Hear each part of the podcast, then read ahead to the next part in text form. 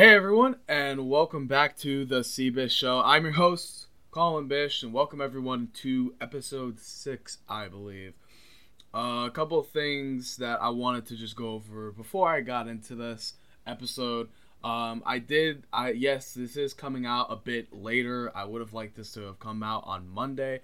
However, I had a lot to do um, with like what I was trying to get done for this episode, and I think I mentioned it beforehand, but I think uh, I think I mentioned in the last episode where I wanted to um, go through every team's draft class in the NFL, give them a grade on it, and I did so, and um, it took a while, and I just wanted to let you guys know that that's why that's why I had a um, a day delay because I was so busy trying to get this done, and then also trying to keep track of like you know the conference finals and all that. And so I apologize for that. I want to give a shout out to Pro Football Focus for um, pro, for providing the um, NFL draft grades. Well, I didn't. I gave the teams my own draft grades, but a lot of the information on the players that I got was from PFF. So I just wanted to say that before. I wanted to say that before I got into that. And lastly, before we get into the episode, I just want to say thank you for the continued support. You guys have you guys have no idea how much it means to me. Truly, truly means a lot. Without further ado, let's get right into it. So Saturday, um, game three between the Nuggets and the Lakers was a very tight one. However, in the fourth quarter, after a poor first half and even a poor third quarter, he Nikola Jokic, who I think he sat out for most of the third quarter with foul trouble, um, Nikola Jokic came alive in the fourth quarter to propel the Denver Nuggets to a 3 0 lead over the Los Angeles Lakers. Jamal Murray in that game continued his hot streak after he scored like 23 points in the fourth quarter in game two. And then he continued that as he scored 30 points in the first half, gave the Nuggets a slight edge. As I said, um, Nikola Jokic did not look like his usual self in the first half and the third quarter he got four fouls. I think five had to sit out most of it. And then in the fourth quarter he basically took over um, and helped the nuggets um, have a big fourth quarter which led them to a win and a 3-0 lead. Michael porter jr had a very good game with 14 points 10 boards and 6 assists which very uncommon to see michael porter jr uh, not to knock on him of course but um, Michael Porter Jr. is not known for a playmaking type, and for him to have six assists means that the Nuggets had a really good game plan, and it really surrounded and it really revolved uh, a lot around passing the ball, and Michael Porter Jr. was the beneficiary. Uh, Kentavious Caldwell Pope and Bruce Brown also had big games. AD had another great game after a dud. Um, in in game two, he had a great game with like 28 boards, 18 no, not 28 boards, but 28 points, 18 boards.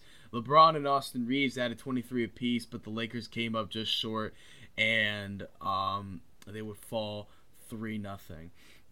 Then last night, the Nuggets would complete the sweep of the Lakers by a score of 113 to 111.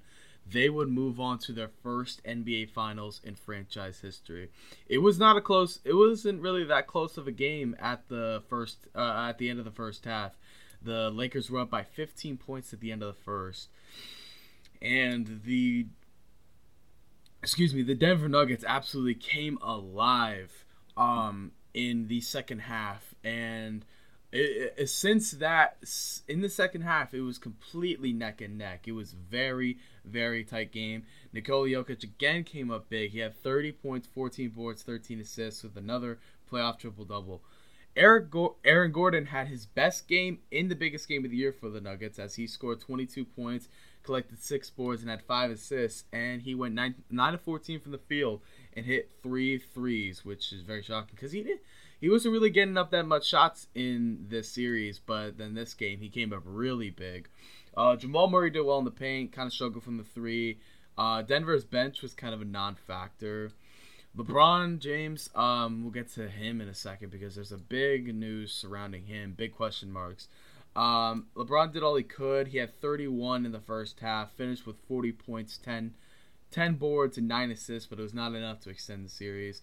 Lakers install uh, Darvin Ham installed a new defensive lineup that included Dennis Schroeder and Rui Hachimura, which sent I, I think it sent Jared Vanderbilt to the bench, and Jared Vanderbilt did not play in that game, and D'Angelo Russell got sent to the bench as well. However, Schroeder and um, Schroeder and Hachimura really weren't like you could tell from the game like with how Nikola Jokic was playing and even Jamal Murray like you could tell like it's not really being that much of a factor because you know even if Nikola Jokic and Jamal Murray still having good games they still spread the ball out to um, the Nuggets still spread the ball out to the other guys on their team like Aaron Gordon who had 22 Michael Porter Jr. didn't have a good game but he still uh, shot well and that it uh, that may have been KCP though I might be wrong about that but still, um, the Nuggets were able to prevail.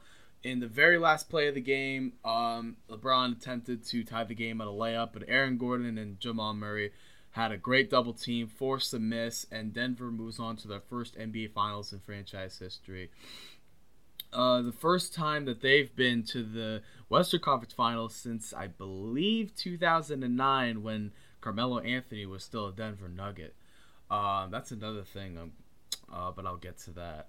Uh, but yeah, it, it, congratulations to the Nuggets. Um, a fantastic season so far for them, and for them to have swept this Lakers team like that, when this Lakers team like the the the media always is gonna rave about the Lakers and gonna question like uh and uh, like oh um you know the Lakers can come back down 3-0 and stuff. But I think what we have there's a couple things we need to understand. Number one, the Lakers were still a seventh seed and they very much showed that they were playing that they were a seventh seed in this series. However, you know, the, the games were relatively close.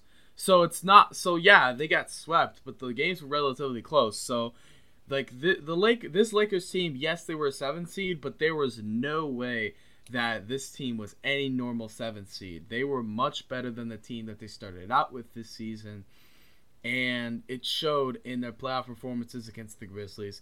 It showed in their playoff performance against the Warriors, and didn't really show it much against the Denver Nuggets. I mean, they did get swept, but you know, at the end of the day, um, the, all the games were relatively close. Uh, it was a very fun series despite the sweep and the Denver Nuggets. You, there's nothing you could say anymore, right? There's nothing you could say anymore about like, oh, uh, you know, Lakers will come back. Like, nope, can't say any of that. You just got to give the Nuggets their flowers. You got to give Denver their flowers. And because they have absolutely, they have shown that they are the best team in the Western Conference this season by a far margin. A far margin. Like, they were on the verge of a sweep against the Minnesota Timberwolves and still closed that series out relatively easily.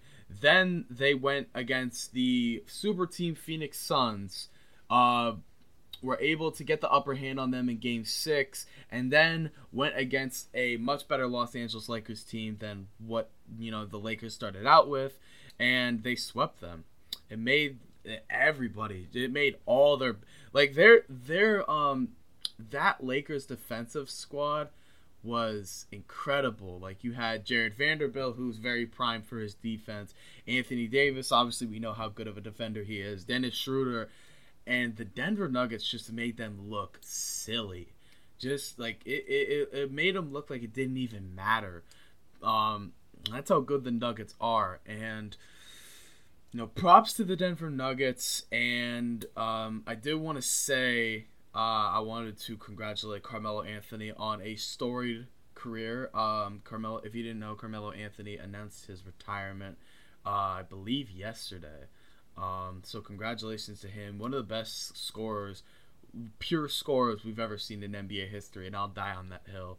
And I'm pretty sure most people would die on that hill too, because Melo was such a fantastic scorer, fantastic player his career does you know his career is often marred by his time in New York and you know him being you know his the accusations of him being a stat and not really caring about winning championships. But what you can't deny is that guy's skill, and Carmelo Anthony is one of the most skilled scorers the NBA's ever seen. And um, just want to say congratulations to Carmelo Anthony on a fantastic career, and we will be happy to see him in the NBA or the Basketball Hall of Fame very very soon. But yeah, um, for his um, for his 2003 um, NBA draft class mate LeBron James though, because now I think with Melo retiring, LeBron is the only player left from the 2003 draft class, and who knows how long that might last because uh, LeBron did allude last night post game after the Lakers lost that he doesn't know the future for him. And by that he means he doesn't know if he'll be back next season. Whether that whether that will be for the Lakers, whether that will be for another team, like who knows, man.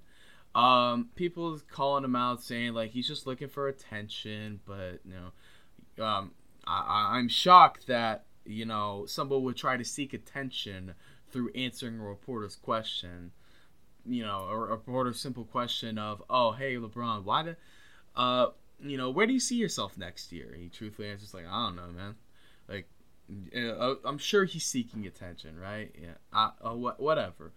But th- that's very interesting because, and this is something I have the there's something with the Lakers that I've had the issue with that I've been waiting to talk about. I wanted to talk about it yesterday, but uh, if I did record, however, I did kind of mess up, and um, you know, I it's it, this episode's obviously coming obviously coming out a day late, but like the hypocrisy of the casual NBA fans and the hypocrisy, well, not the hypocrisy, but the total lack of respect for the opposing team of the mainstream media and casual NBA fans, along with the casual NBA fans. Hypocrisy is just sad. It really is. And let me explain. You've got a bunch of people saying right now that a potential Denver, well, not even a potential, looks like it's likely going to happen. Uh, NBA Finals matchup between the Denver Nuggets and the Miami Heat are a uh, it's going to be one of the worst rated finals of all time. If you call yourself a basketball fan and you truly believe that statement that the Denver Nuggets and Miami Heat probable NBA Finals matchup is going to be one of the worst rated finals and one of the most boring finals of all time, you are wrong. And on top of you being wrong, you're not a basketball fan. You just follow narratives. You follow narratives, you follow storylines, you follow certain players. You don't really like basketball. You were only in it to see, oh, battle for the 18th between the Lakers and the Celtics. That's probably the only reason you were try you that's probably the only reason you watch the NBA finals. Now when two fantastic basketball teams are likely going to play each other in NBA and the NBA finals, who have proven that they are better basketball teams than the two teams you guys have been trying to prop up to the NBA finals as the battle for the 18th ring. Will Tatum get his first? Will LeBron get his fifth? Those two teams that you've been propping up got smacked by better basketball teams and you won't give a, and you won't give Denver or Miami your props. Cut it, man. Cut that. It's annoying. If you truly again, if you truly call yourself a NBA fan, a basketball fan, and you say, "Yeah, I don't really care about the Denver Miami final," you're not a basketball fan. You just care about narratives final. You care about a narrative NBA finals. Like this is probably one of like every NBA finals is obviously hoops, right? We understand that. But in terms of pure team basketball, this is probably one of the best matchups that you know uh, through the trajectory of the playoffs and every and through the trajectory of every playoffs throughout the history of the NBA. Like this is probably one of the best matchups of team basketball in the NBA finals we've ever seen. And I truly believe that. And th- you could call it recency bias, and I'll say sure, of course, sure, whatever, man. But in terms of pure basketball, like this is as good as it gets. You've got Denver, who's inc- you've got Nikola Jokic, who's able to get everybody on his team involved, everybody. And one of them, and this is the this is the first full year that the excuse me that the Denver Nuggets are fully healthy. This is probably one of the best versions, if not the best version, of the Denver Nuggets that we're gonna see. You know, we could see better, but you know, it is it is what it is. You got Miami right now behind Jimmy Butler. It's not even just Jimmy Butler. Yes, Jimmy Butler has been the best player in the NBA playoffs. You know, you could argue Jokic has been the best player, whatever, but I, tr- I still believe it's Jimmy for what he's done with an eight seed Miami team. But hell, it's not even just Jimmy Butler. It's not even just Bam Adebayo. It's everybody on that team. Like Miami is so so deep. You've got Kevin Love who came out of nowhere and is this great three and D guy. You got Kyle Lowry off the bench. You gave Vincent Max Strus, Duncan Robinson. Like uh, that team is so deep, and they're such, and they play fantastic basketball. They're both coached by coaches who are fantastic, or who are fantastic coaches in their own right. I mean, Michael Malone and uh, Erik Spoelstra, respect, respectfully. So when you so when these NBA or these so-called ba- self-proclaimed basketball fans, NBA fans say I'm not excited for a Denver Heat fi- or a Denver Miami Finals. I, I strongly doubt if you're really an NBA fan or a basketball fan in that regard.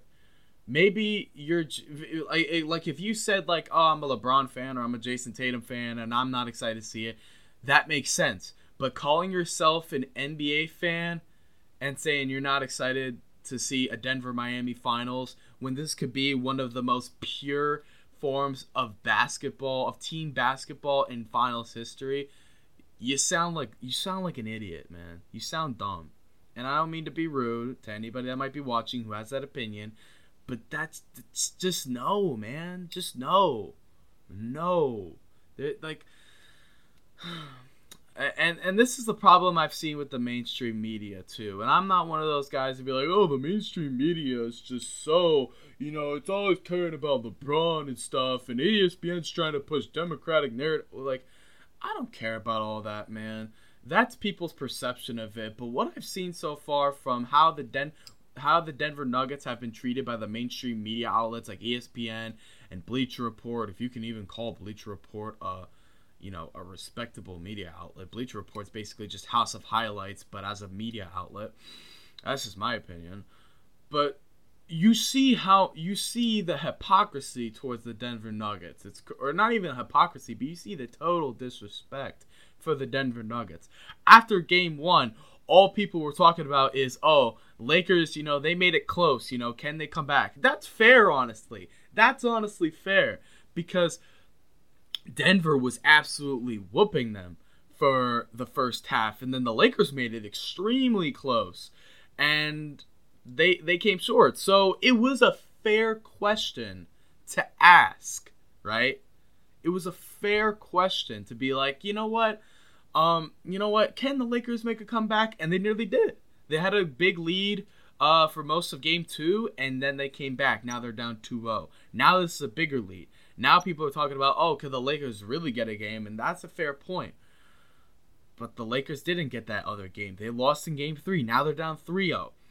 Now, with the with the Lakers down 3-0, ESPN, Bleach Report, all these me- mainstream media outlets are asking, "Oh, can LeBron lead a 3-0 comeback when it's certainly like look, LeBron is LeBron is almost superhuman, but there's a reason why Superman doesn't exist because if Superman existed, then we w- then I would be singing a different tune right now. I would be talking about some totally different. I would be talking about Lakers force a game, force a game five. Could they come back? Like I was talking about that, but Le- LeBron's not superhuman.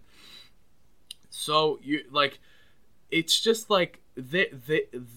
It's not like it's fair questioning to be like, oh, can the Lakers get a game? Can the Lakers force a 3-0 comeback? Can the Lakers force a game five?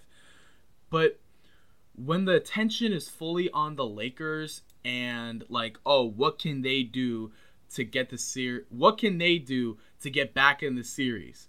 Why aren't we looking at the other side at the Denver Nuggets and saying, you know what? These this team is good. This team is really freaking good. And they did they never like I'm sure they did, but not as often as they were trying to talk about like, oh, could the Lakers do this? Can the Lakers do that? Like sometimes you just gotta like like you just gotta can it with like these big market teams and big names and stuff and you just gotta look at the the other team and be like you know this team's playing much better man it's gonna be hard for them to have come back 3-0 and the worst thing the worst thing i saw with the verge of the lakers being swept on Get Up on ESPN, they're not talking about oh what can Denver do to close out a sweep? What can what you know what what's Denver's game plan or or or, or even or even the Lake you know what do the Lakers do to avoid the sweep at home? What like any of that? They didn't talk about any of that. What did they talk about? They talked about you know the possibility they talked about the possibility of Kyrie Irving being a Los Angeles Laker. No disrespect to Kyrie Irving, but what does he have to do with this whole series? Now you're just now it's just like you, you're you're making it blatantly obvious that you know you're trying to find something to talk about the Lakers about, and I get and look, I get it, I get it, I get it. You know, big market teams, big names, but you wonder why, like we're all sick. You wonder why we're all sick of big name teams or big market teams and big names because it take because these big market teams take away attention from you know other teams that are just better. Because all you talk all you hear about during the West Conference Finals is what can the Lakers do to come back? What could the what could LeBron do? What will AD play better? Instead of just looking at Denver and being like you know what? They're playing a lot better. It's to be really hard. You know the Lakers could do this AD could do this but it's to be they're to have to do it flawlessly. You at least show respect, man. Instead of just being like, what, what will the Lakers do? What will the Lakers do? You know, I think they need to do this with Denver. Like, you wonder why, like, a general, well, you wonder why a general consensus, like a general consensus of most hated NBA team is either the Lakers, the Celtics, or the Knicks, or all three, or two of three, or what, like, whatever. You wonder why? Because those are the big market teams that get tons of attention and don't do anything. They all they always fall to a better team in the playoffs. You know, the Knicks came in with a ton of hype, and all the fans are like, like you know, parading in the streets like they had won the title, and then they lost in six to the Heat. You had you have the Celtics right now, like, oh, can they can Jayson Tatum go go get his first chip after a crazy game seven, which is a fair argument, by the way. Uh, I get it; it's a fair one, but then they're on the verge of being swept by Miami. And now you've got like, and then over in the West Coast, you've got the Lakers. Like, oh, can LeBron lead this remarkable to comeback from two and ten to start the season and lead them to uh, NBA championship? And then they just got swept by Denver. But the narrative is still on the big market teams. It, it's it's just it's just frustrating because like it feels like I'm reiterating points, which I probably am. I tend to do that. However, all I'm trying to say is look, you could talk about big market teams all you want because that's why they're big market because they get you the money. But when but when they're getting whooped and they're getting and they're getting, you know, beaten bad by better teams, don't try to find excuses for them. Just look at the facts and and just be like, "You know what? They're playing a better team." They're probably they, it's they could come back, but it's probably but they're probably gonna lose. You know, it's oh, man, uh, it's just it's frustrating. Um, speaking, I talked a little bit about Miami, but I want to go back and talk about the game three between the Miami Heat and the Boston Celtics because it just shows how much better the my like, despite the win disparity, like um, I think Miami has a plus 13 win differential, uh, or like basically 13 more wins than the, than the Heat. But the Miami Heat look like the better team by far. They absolutely destroyed the Celtics in Game Three.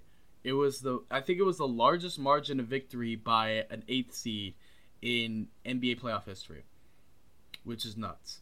Jimmy Butler, like he was like yeah you could tell like he was still having a good game and stuff and he was still doing his thing but he wasn't even the best player on that team four former undrafted players which by the way um, I agree with Erik Spoelstra. Erik Spoelstra said about these players like the narrative now isn't that they were undrafted. The narrative is is that we picked them up, we developed them, and they're performing for us, and I agree with that.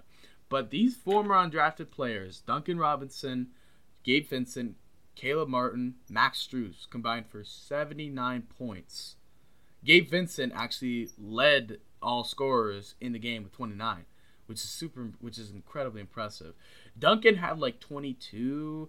Uh, Strus had double digits, but a little over, and then Caleb Martin had like 18. With you know, the amount of um, the amount of production on that team is just insane. Heck, Bam Adebayo had a great game. You know, he wasn't, you know, he, he he wasn't scoring a lot, and he did have a he did have a couple of good plays. He had a really big lob. He had a nasty spin move on Jay on Jaylen Brown for a dunk, but I think like his defensive performance was very good as well.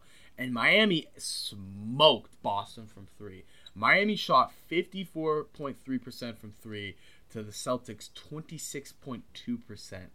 And like my god, like you know, what do you what do you say about the Celtics, right? Here's what I say. Why are you guys going to blame Grant Williams for, you know, talking trash with Jimmy Butler? Like was it the best decision? No, because everybody because what what Michael Jordan always said, everybody talks uh, it's easy to talk when you're up, right? And like ah, and but the thing is is with Grant Williams is he went out there and he gave and he gave Jimmy Butler not not a run for his money, but he he returned the energy that Jimmy Butler's been playing with. And this is the only form of energy I've seen with the Boston Celtics. The only form of energy. Like when you look at Jayson Tatum and you look at Jaylen Brown and you're like, what do you guys? Uh, ha, ha, I mean, Jayson Tatum had a good game. Uh, had a good game one and two. Uh, but poor fourth quarter performances, and Jaylen Brown has just been straight up awful. But like, like he's J- Grant Williams went out there and returned the energy, and you guys are trashing him. Why aren't we looking at you know the two superstars for the Celtics and be like, you know, why aren't you playing with that energy? Why aren't you playing with that passion? Why are you just going out there looking like looking like it's you know it's nothing, but it's everything. This is a shot at the NBA Finals, and it's even it gets even worse when I saw a tweet yesterday that said like there's a report that Joe Mazzulla is going to, and this is not my words, this is somebody else's words, is going to quote unquote pay the price for the Celtics 03 side. First of all, what does that mean? What is that? What does that mean? That Joe Mazzulla is gonna pay the price. What does that mean? That that's a bit weird. The, the you could have used better terminology. You could have been like, you know, the uh, I don't know, but you probably could have said something more. I can't think of anything off the top of my head, but you could probably use something better than pay the price. You acted like he killed somebody. I mean, he did kill. I mean, the team did kill Celtics fans' hopes and dreams, but you know, it's not a physical form of murder. Everybody, all right. But you know, the possibility of Joe Mazzulla being fired after you know his you know after his first year where he led the Celtics to the second best record in the league, that presents a, a continuing issue with NBA teams and their head coaches. That coaches are being used as scapegoats for the team's failures. And yes, the coaches the coaches just, you know, their um their involvement and whether they, you know, underperform in the playoffs is definitely on them. But sometimes it feels like NBA teams act like it's all on them when it's really not. Like you've got like is it ask me this, right? Is it, you know, I agree with Doc. I said this before. I agree with Doc Rivers being fired because Doc Rivers has a history of blowing leads in the playoffs. But is it his fault that Joel Embiid and James Harden flop in a game seven?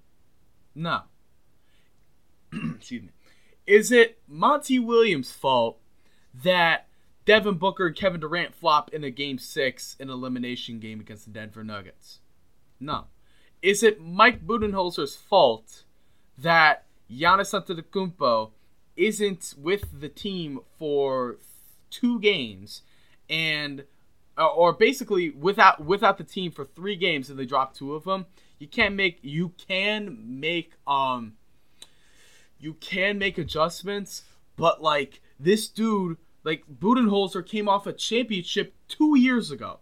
Two years ago. This dude won a title. And every year, and yeah, a big reason the, the Bucks have been as good as they are is because of Giannis Antetokounmpo. I get it. But if they have like a guy, but if they have a coach like Stephen Silas out there, and I hate using this because I don't think it's Stephen Silas's fault that Houston was bad. But for example, if you have a guy like Stephen Silas out there, do you really think the Bucks are going to be as good? No. Budenholzer had a huge um, impact on that team. If I remember correctly, most of his tenure throughout like with the Bucks, he was one of if not the one of the top seeds or the top teams excuse me, in the East every year.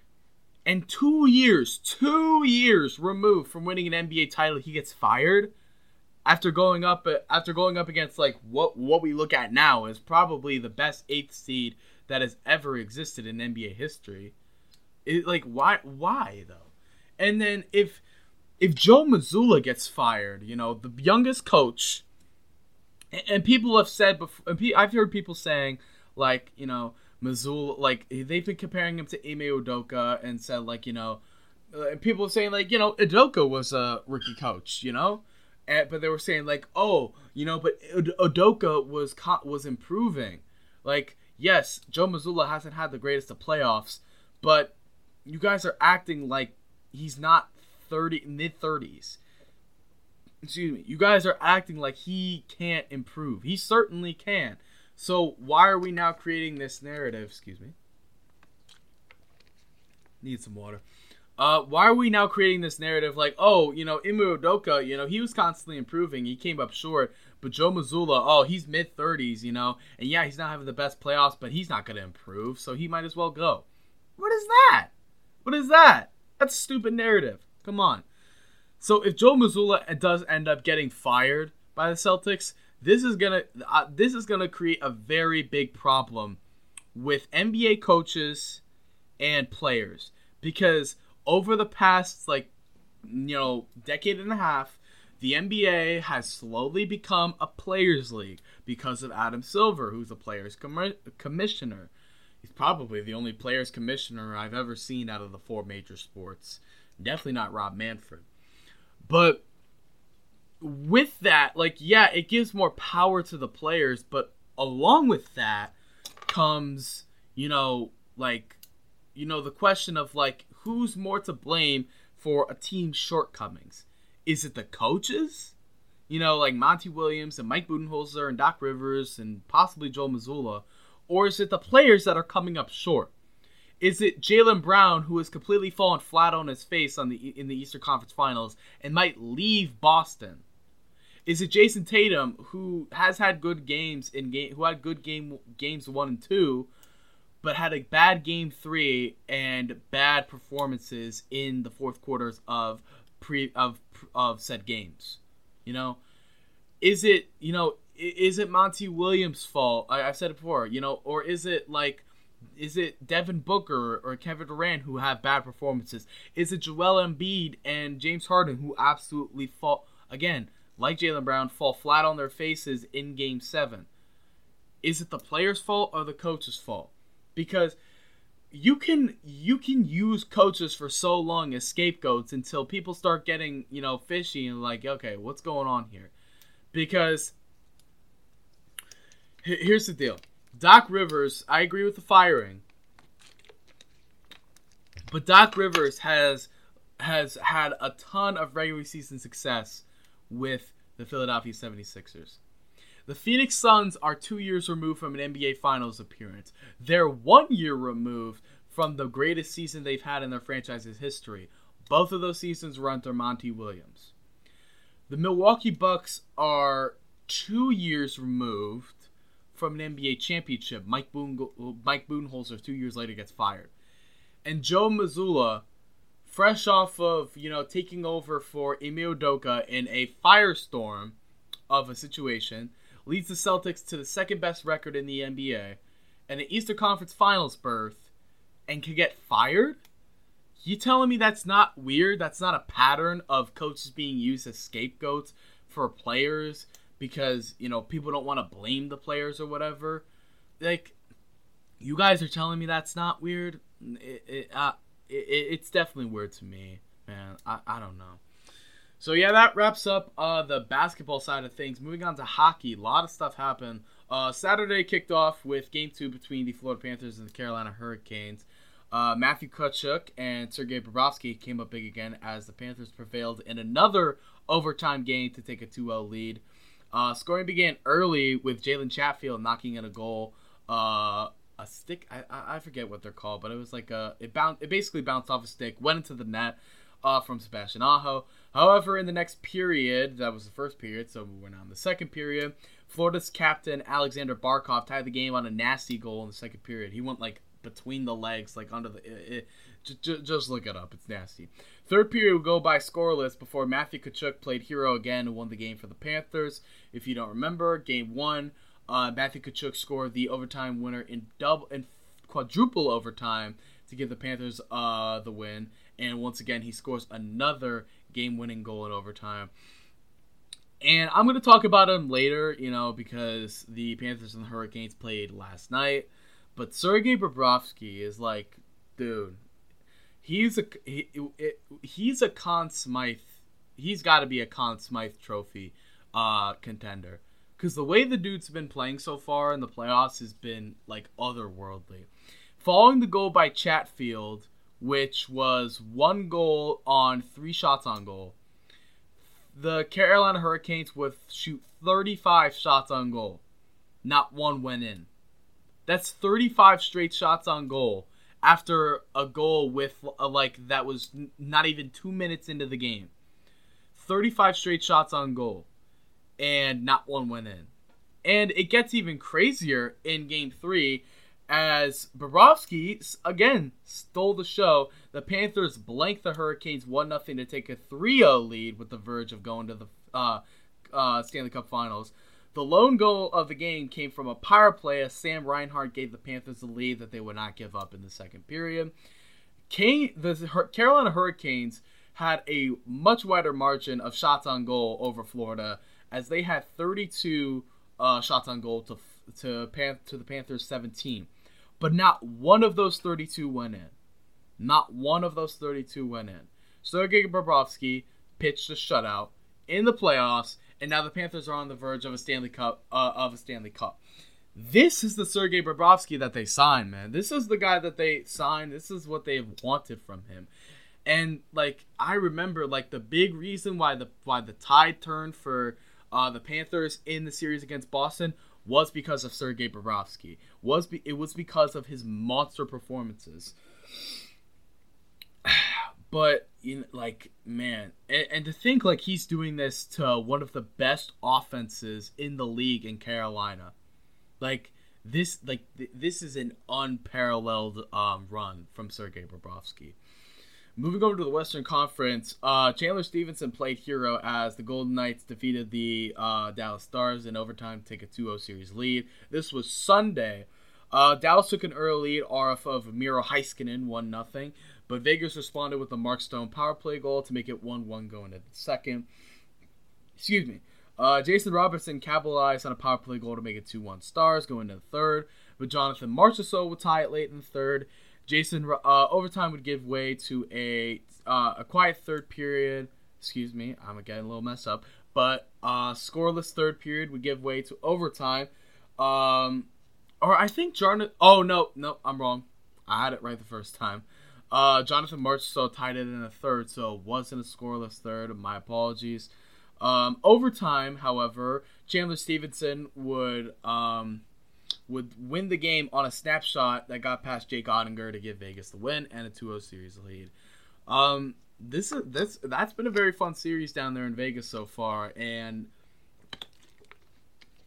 obviously I talked about before, like the, the key with the Dallas Stars has always been Jake Oettinger. But in that in that series against the Seattle Kraken, he got exposed bad a lot of games. And so far in the Vegas series, he's not been having a good series. And if Dallas wants any chance of trying to like you know, um, even this series, then they're going to have to um, then they're most certainly going to have to get big performances from Jay Oettinger. But they have to have better offensive performances, um, to, you know, to outscore, to outplay these Vegas Golden Knights because this, Vegas Golden Knights offense is electric and it, it, it, it is crazy.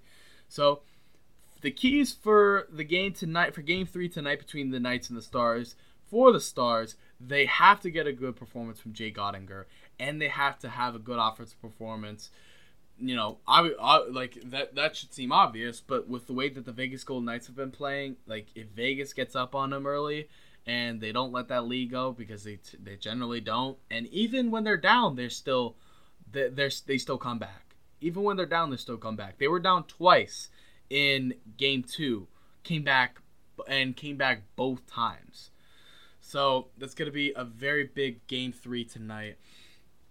And the final uh, recap um, that I have for you guys before my NFL draft summary was um, the mega boxing fight for the undisputed lightweight title between undefeated Devin Haney and Vasiliy Lomachenko. Uh, in Vegas, Devin Haney would would defend his undisputed lightweight championship um, improved to 30 and 0 over Lomachenko uh, by unanimous decision. Uh, eh, though I do want to say, whoever scored that uh, fight 116 to 112, you're an idiot. Because that fight was a lot closer. A lot closer. That uh, here, here, so basically, let me explain. Devin Haney, right at that fight, you know, he had good control the first half more than a fight. Like, you know, between the first seven, eight rounds, he had good control. However, Lomachenko had great 10th and 11th rounds that he clearly won. And most of, and even though Haney, you know, got most of those, you know, early rounds, he, those were still close rounds. You know, they could have given those to Lomachenko. And Haney, you know, he landed a better percentage of punches and power punches. But Loma, he landed more punches, he landed more jabs, he landed more power punches, probably because he threw more, but, you know, that's something to keep an eye on. Uh, Devin Haney had a lot of good work to the body, which was a key factor in this fight. Uh, Loma, however, he was using his um, insane hand speed, as he's known for, and his combinations to push the pace, as shown in the 10th and 11th rounds. Um, I, I, I don't know, man. I, I watched that fight, and I really thought uh, Loma won that fight. I really think he did. Uh, do I like? Would I call somebody an idiot for saying Devin Haney won the fight? No, he could have. Like, yes, uh, it's it's strange because like you know when you know when you watch a boxing fight, and even if you're not uh, even if you're not a boxing genius, like you watch a fight, and especially if you watch like the tenth and eleventh rounds between Haney and Loma, you look at this and you're like, you watch the tenth and eleventh, and you're looking at it and you're like, oh, Loma definitely won those rounds. However you know, you look at the 12th round, and you know Devin Haney definitely he de- I think he definitely got that round. But you look at rounds one through nine, and those rounds are extremely close. Those rounds are very, very, very close. And you know, one could score for Devin Haney, and others, uh, somebody else could score for Loma. So is it insane to say like, you know what, you know, Devin Haney won that fight? Uh, uh, no, it's really not. Like excuse me. Like heck, um, the judges that scored it 115 to 113. Those are for Haney. Those are good scores. Those are good scores because you could definitely say that Devin Haney won that fight. But 116 to 112. I don't know about that, man. Like I, I still I'm still in the boat that Loma won that fight. However, if you want to give that fight to Devin Haney, I, I I understand it, and I can look at that fight and I could look and I could see like you know what, eh, Devin Haney probably won that fight because the first half of that fight, man, he was really in his groove. He had good work to the body. He had um he was landing smart punches, and you know those tenth and eleventh rounds were very evident for Loma, yes, but you know the close rounds. Um, you know, it, it, like close rounds, that could be giving it to Devin Haney, and um, you know, and you know the fact that Devin Haney, you know, m- looked much better through rounds one through eight, nine, whatever, up until you know the final three rounds. Um, that probably edged the fight towards or Devin Haney, but I'm I still believe Loma won that fight.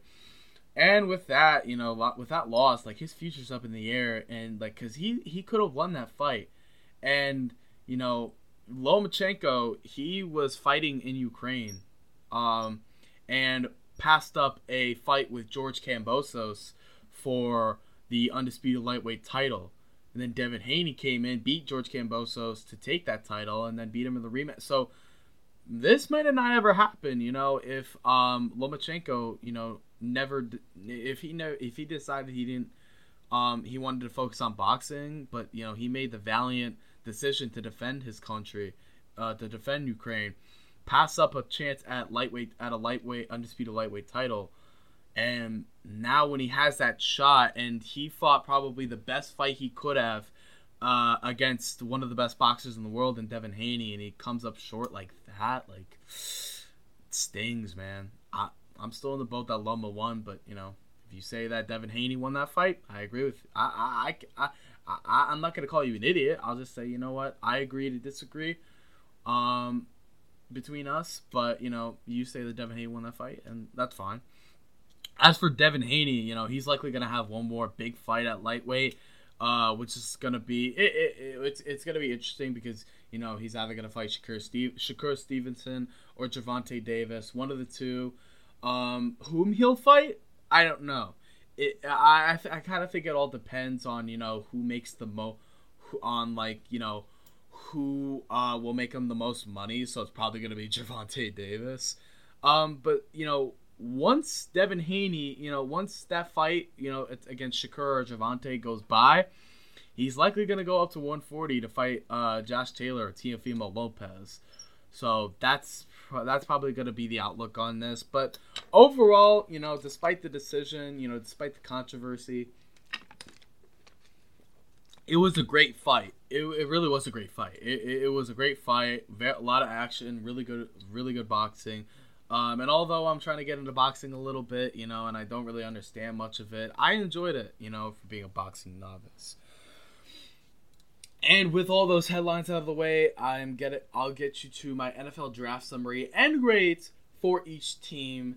Uh, it's a lot to go through, so I am going. So bear with me all, and um, I hope with I bear with myself because I remember when I did the um, mock draft, I was tired, man. I was tired. Uh, but let's get straight into it. Starting off with the Arizona Cardinals, their draft class consisted of Ohio State tackle Paris Johnson Jr., uh, LSU edge rusher B.J. Ojulari, Syracuse cornerback Garrett Williams, Stanford wide receiver Michael Wilson, UCLA guard John Gaines II, Houston QB Clayton Tune, Auburn linebacker Owen Pappoe, Louisville cornerback Kei'Trel Clark, and West Virginia defensive line Dante Stills. Um, uh, Cardinals needed a lot of everything, to be honest with you. Their biggest needs were offensive line, defensive line, secondary, and they made a big trade uh, with the Houston Texans to move back. Um, to and, and then they would move up with the Lions to select Paris Johnson Jr. Uh, I thought it was a great move. Um, not only because they get the premier blindside blocker in the draft to give Kyler, you know, whenever he comes back from injury, great protection on the blind side. But not only that, they traded back, trade up, and were able. I think they were able to retain the first round picks and the third round picks that they got from Houston in that deal. So a good move from them. Um, they will go on to address the defensive line next. Uh, when they took LSU's B.J. Ojulari, who's ultra aggressive off the snap, and he has the arsenal pass rush moves he's he's likely going to make an immediate impact for that team after J.J. Watt retired and then Zach Allen uh, signed with the Broncos. Arizona addressed their poor secondary by taking uh, Garrett Williams and Kei'Trel Clark.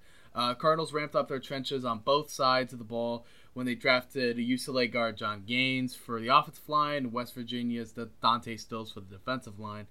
Arizona added an athletic but undersized linebacker in Auburn's Owen Pappoe to pair alongside Isaiah Simmons and uh, Zaven Collins. Though Pappoe could be a special teams player, but we'll see. and they would round out their draft by selecting Stanford wide receiver Mike Wilson and Houston quarterback Clayton Tune. As I said, I give them an A on this. Um, I think that it was huge for them that they were able to trade back with the Texans, get a big haul, and then able to trade up with the Lions and draft a the, the premier blindside blocker in this draft in Paris Johnson Jr. That was huge. They also addressed their edge rushing woes with a great player in BJ Ojulari, um, who's super fast. He's he's incredibly fast, really strong. Is a great pass rusher, very smooth. Um, Garrett Williams, I thought was a good pick too, and it kind of sucks because um, his draft his draft stock's kind of hampered by the fact that he got hurt um, in October. Um, but he, they also made good picks. Like uh, I like the Dante Stills pick. Uh, I like the Johnny Gaines pick. I really like the Kei'Trel Clark pick. I think Clark is a very underrated player.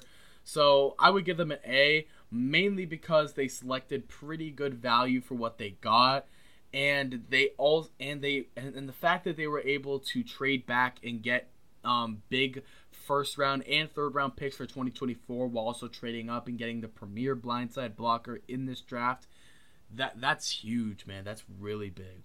Moving on to the atlanta falcons their biggest issue coming to the draft was kind of a lot of defense mainly pass rush and secondary.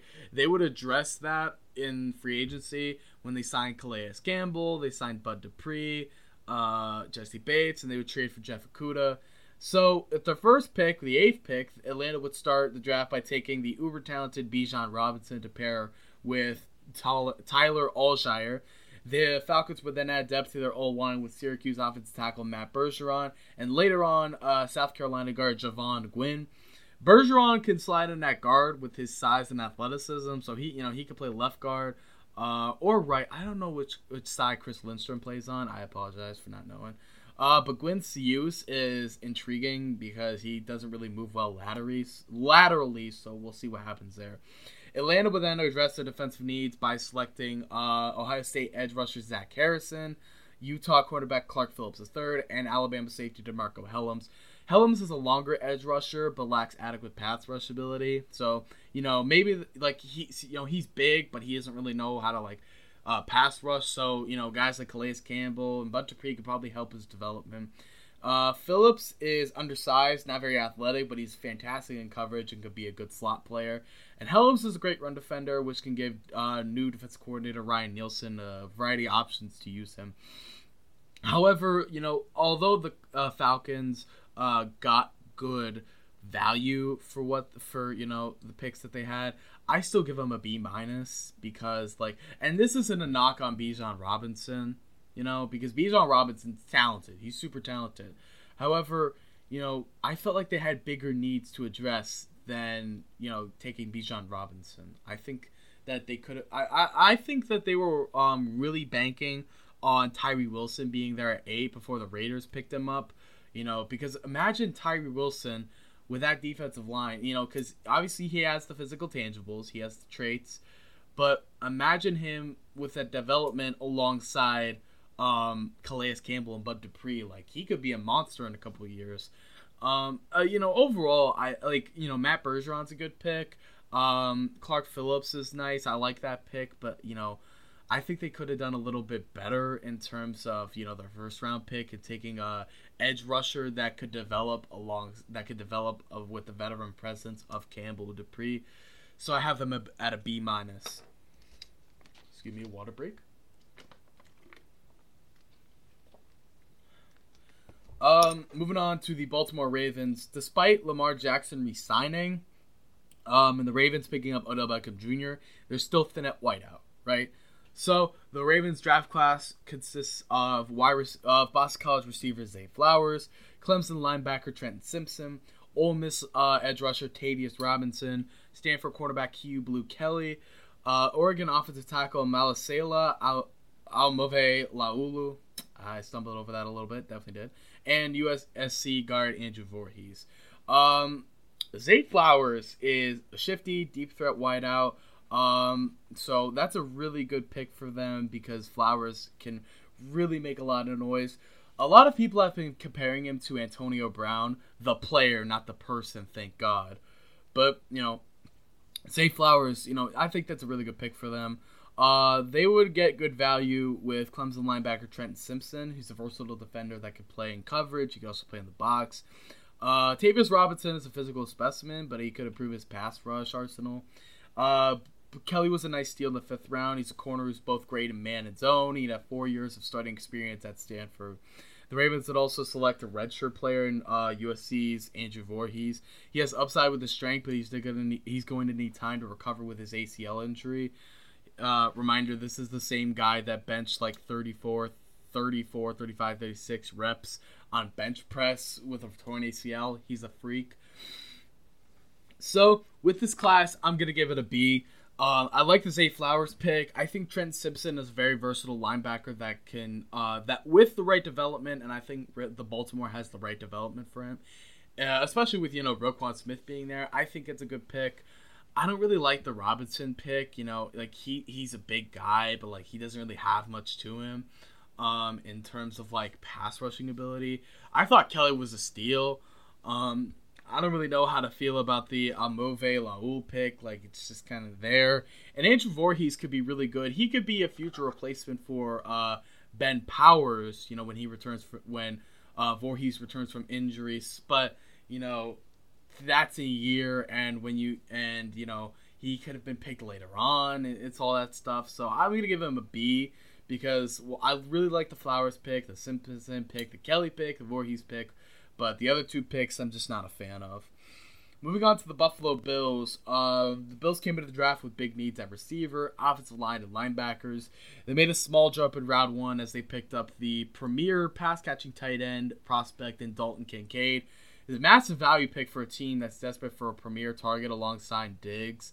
Um, they would also draft interior lineman O'Cyrus Torrence out of Florida um, with the second round pick, and they easily could have taken him in with their first round pick. Um, Torrence, he's both he's large, he's got great strength, he has he has also got really good movement to be an immediate impact player for Buffalo. They would also trade up in the third to select Tulane's Dorian Williams, uh, linebacker who's fantastic off ball.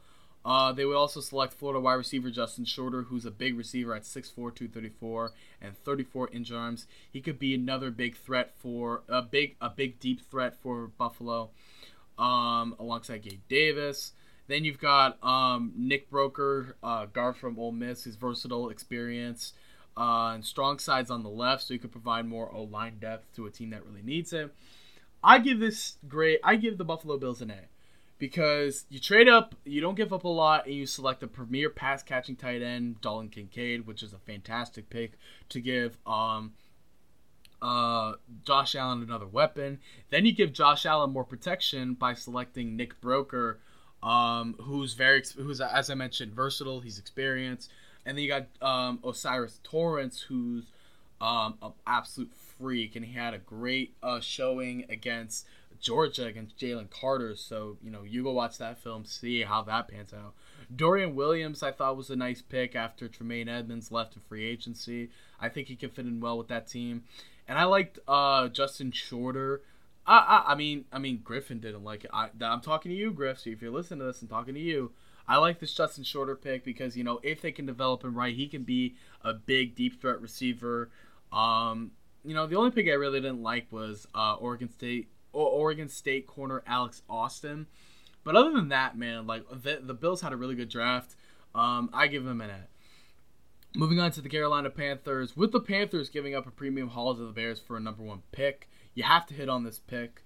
And the Panthers draft class consists of Alabama quarterback Bryce Young, Ole Miss wide receiver Jonathan Mingo, Oregon edge rusher DJ Johnson, North Carolina State guard Chandler Zavala, and Florida State safety Jammie Robinson.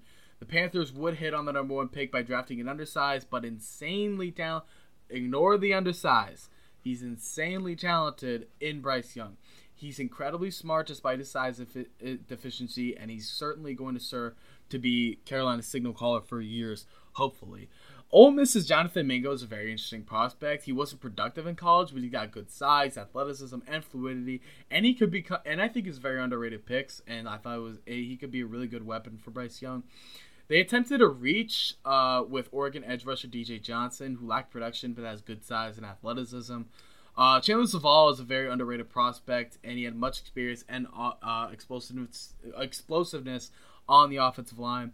And Florida State's Jammie Robinson was a nice day three pickup. He's a great defender at the point of attack, but his fast play, his fast pace of play, leads him to be over aggressive and miss tackles.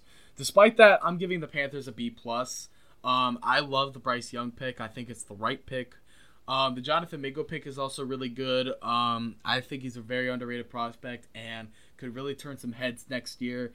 Chandler Zavala was a great pick, as was Jammie Robinson, but that DJ Johnson pick, I don't know, man. I don't like that DJ Johnson pick. I, I really don't like it. Like, you know, if you want to reach on a guy in like a day three pick, um, you know, fifth, sixth, seventh round, if you want to reach on a big athlete type of guy, you know, those are the times to do it. I don't know if you kind of reach. I don't know if you're wanting to reach on big guys with athleticism in the third round when you know you have other options on the table. Uh, still, I give the uh, Panthers a B plus here. I think they had a good draft. I think they got their guy and Bryce Young, and that is what it is. Next up, the Chicago Bears. Um, after trading down for the first pick, the Bears would trade down one spot with the Eagles to take Tennessee's Darnell Wright. He, he, you could say he's a reach, but with Chicago's pressing need for tackle and Wright's impressive play in 2022, he should be an immediate starter for on the right side as Braxton Jones protects Justin Fields' blind side. Particularly if you're looking for good play from Darnell Wright, go look uh, at his uh, film from uh, the Alabama game where he was primarily blocking Will Anderson it's fantastic. Uh, Chicago would add depth to the defensive line with Florida's uh, Gervon Dexter, South Carolina's Zacch Pickens, and Kennesaw State's Travis Bell. Dexter has athleticism and build to be a productive player, but we need to see the production on the field to, you know, determine that. Pickens is an athletic defensive tackle with pass rush ability. Bell's a smaller prospect from Kennesaw State, but, you know, it, with his you know, but with his school and size, he, you know, he's strong, he's explosive, and exactly what the Bears are looking for in the middle of that defensive line. Chicago would add to their thinner secondary with Miami's Tyrique Stevenson, and though he's not very athletic, he was very productive both for Georgia and for the Miami Hurricanes this past season. Uh, they also added um, offensive playmakers in Texas running back Roschon Johnson and Cincinnati wide receiver Tyler Scott. Roschon Johnson was overshadowed by Bijan at Texas, but you know he amassed an 80 plus uh, PFF grade in four straight years with Texas. Scott's converted running back to wide receiver who has issues with drops, but you know his big play presence, you know, backed up by 16.4 yards per catch in 2022. Noah Sewell they t- they took, you know, he's a physical linebacker that struggles with changing direction. But being in a linebacker core with TJ Edwards and Tremaine Edmunds could help him, and you know he's not expected to do a lot quite yet. So he could develop that, and you know he could become a bit of a steal, you know, down the road. And Minnesota defensive back Terrell Smith came into his own and had his first big year in 2022. And his size and play strength could translate to a move to safety. He could sit behind Eddie Jackson, Jaquan Brisker, and you know if one of the two were to leave, he he'd slot in. he could play, or hey hey, he could even play slot if they wanted him to. Um, in terms of this, I give the Chicago Bears an A plus. Like I, I, I wouldn't doubt that whatsoever. This is taking into account the trade haul that they got from the Carolina Panthers that included an array of first round pick or, or or big picks in this year and next year's draft and DJ Moore. And then they also got the guy that they were looking for in a tackle in Darnell Wright, along with adding a lot of D line depth um, and some good uh, defensive backs. I, I, I think they had a great draft. I think that um, they're primed for uh, not a big step to improvement, but they're definitely going to improve in 2023. Moving on to the Cincinnati Bengals. Uh, the Bengals came to the draft with needs at secondary and defensive line. They would address the latter, the defensive line, by drafting Myles Murphy, a productive player throughout his career at Clemson. And many thought he had the upside of a top 10 pick, so, you know, that's a, that's pretty good. Uh, I, I thought he was going top 10, top 15 ish. Um, with Eli Apple, Jessie Bates, and Vonn Bell all leaving a free agency, the Bengals would draft Michigan's uh, corner D would draft three defense backs, that being Michigan corner DJ Turner, Alabama safety Jordan Battle, and Miami corner DJ Ivey. Turner is an absolute burner, evident with his combine 40 yard dash, which was the highest this year, or the fastest this year, excuse me. And he was kind of picked on at Michigan, but he played very well, and um, he only allowed less than 50% of his passes to be caught. Battle should be an immediate starter for Cincy, as he was the one, one of the most consistent DBs in, in college football the past three seasons. Ivey was good in coverage in 2022, but you know he could be better at actually making plays, like you know getting interceptions and batting passes and all that. Um, the Cincinnati Cincinnati would also draft Charlie Jones. He could serve as a future replacement for Tyler Boyd uh, in the slot, as he only dropped three percent of catchable passes in 2022. Illinois' uh, Chase Brown was also, I think, it was a steal in the fifth. Um, it, you know, he has fumbling issues. He's not a great receiver, but his downhill running could certainly give the Bengals a running back too. After Samaje Perine left. With that all being said, I'm going to give the uh, Bengals a B plus. I think that the Myles Murphy pick is really good. I like how they address the defense of uh, the secondary with Turner, Battle, and heck, even DJ Ivey uh, is a pretty good pick um, in the later rounds. Charlie Jones and Chase Brown were also good picks, but on top of that, they selected a punter. You know, you know, we'll see how that works out. And they also selected a Princeton wide receiver and Andrei Iosivas. You know, it, it, they're not like you know flashy picks or whatever, but you know Murphy, Turner, Battle, Jones, Brown, Ivey, they're great picks. I really like them, and I give the Bengals a B plus uh, to an A minus. Moving on to my team, the Cleveland Browns. Uh, after trading for former Jets wide receiver Elijah Moore, the Browns continue to add weapons for Deshaun Watson by drafting Tennessee wide receiver Cedric Tillman. He's one of the bigger receivers in the draft class, not plentiful in big receivers, and he also possesses good route running and ball skills. The Browns built up their defensive line by drafting Baylor's Siaki Ika and Missouri's Isaiah McGuire. Ika is a big and versatile defensive tackle with the ability to rush the passer and stuff the run. It was evident by his um, pass rushing grade this past season, which was pretty good, I think. Um, McGuire has the size of a prototypical NFL edge rusher, and despite an average burst off the off the line of scrimmage, off the snap, he was still a productive edge rusher for the Tigers. Uh, Cleveland bolstered their excuse me. Cleveland bolstered their offensive line depth with two Ohio State products in tackle Dawand Jones and center Luke Wypler. Jones' biggest attributes are obviously his size and length. He's a huge guy. He's big as hell. But he was also very good uh, laterally, you know, which made him a solid right tackle for Ohio State. So he could be a developmental prospect for our, the Cleveland Browns. Wypler had a day two grade for many teams, so getting a player like this in the sixth round is quite the grab with his athleticism and his really good play at center. The Browns also added a project QB with UCLA's Dorian Thompson Robinson. He could be a solid backup to Deshaun Watson. And the Browns also picked up another Northwestern corner, as they did with Greg Newsome and Cameron Mitchell, who is both a solid cover corner and a great tackler. I'm going to get and this, call it bias as you will. I'm going to give the Browns an A plus. I'm just I'm not I'm not giving the Browns an A plus. I don't think they did that good.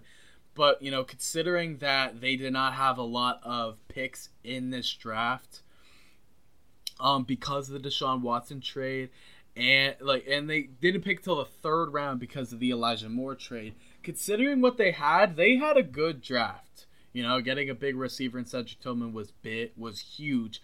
You know, to just give that jump ball guy that and uh, with good speed and good route running like Tillman has um, they wanted to add more with the defensive line, even when they took Dalvin Tomlinson. So Siaki Ika is a good pick.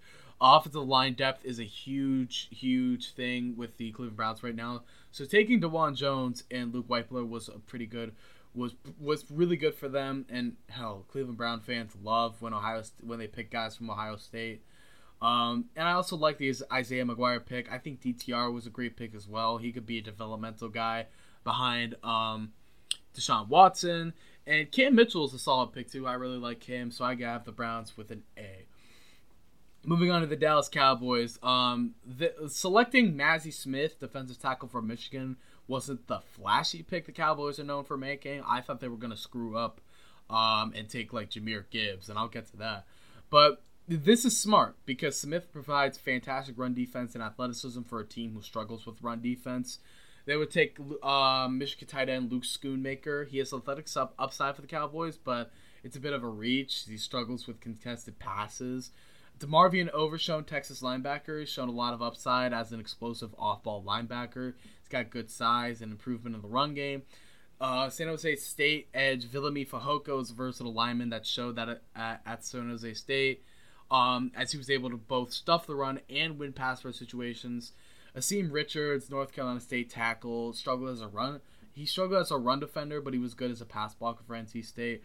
Eric Scott, uh, Southern Miss corner, he has good size and he's shown he can make an impact in coverage. Deuce Vaughn is an undersized back, but he could be a, he could be in a predicament like KaVontae Turpin, where he could be like a gadget type player or even a returner.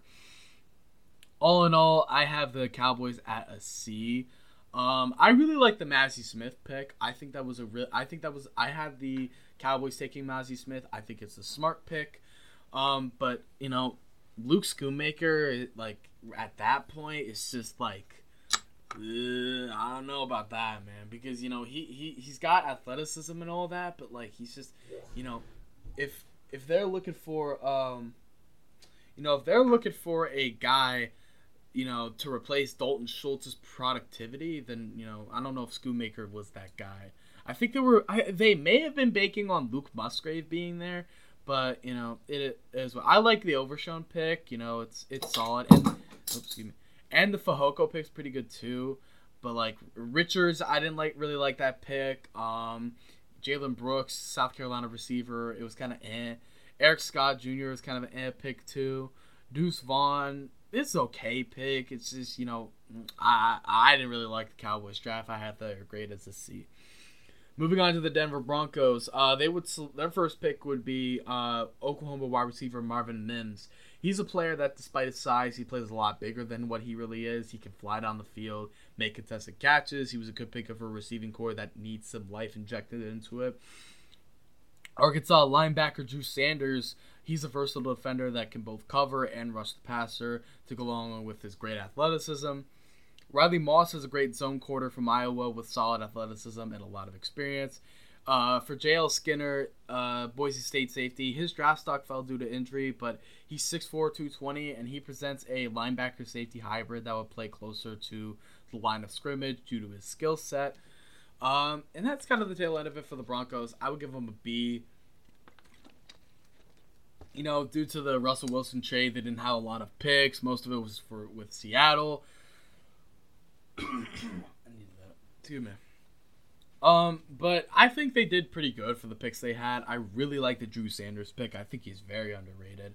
Um, Marvin Mims was a solid pickup too. I like Riley Moss. Um, every time I think of Riley Moss, I just think of the memes because Riley Moss is the very rare is the very rare white cornerback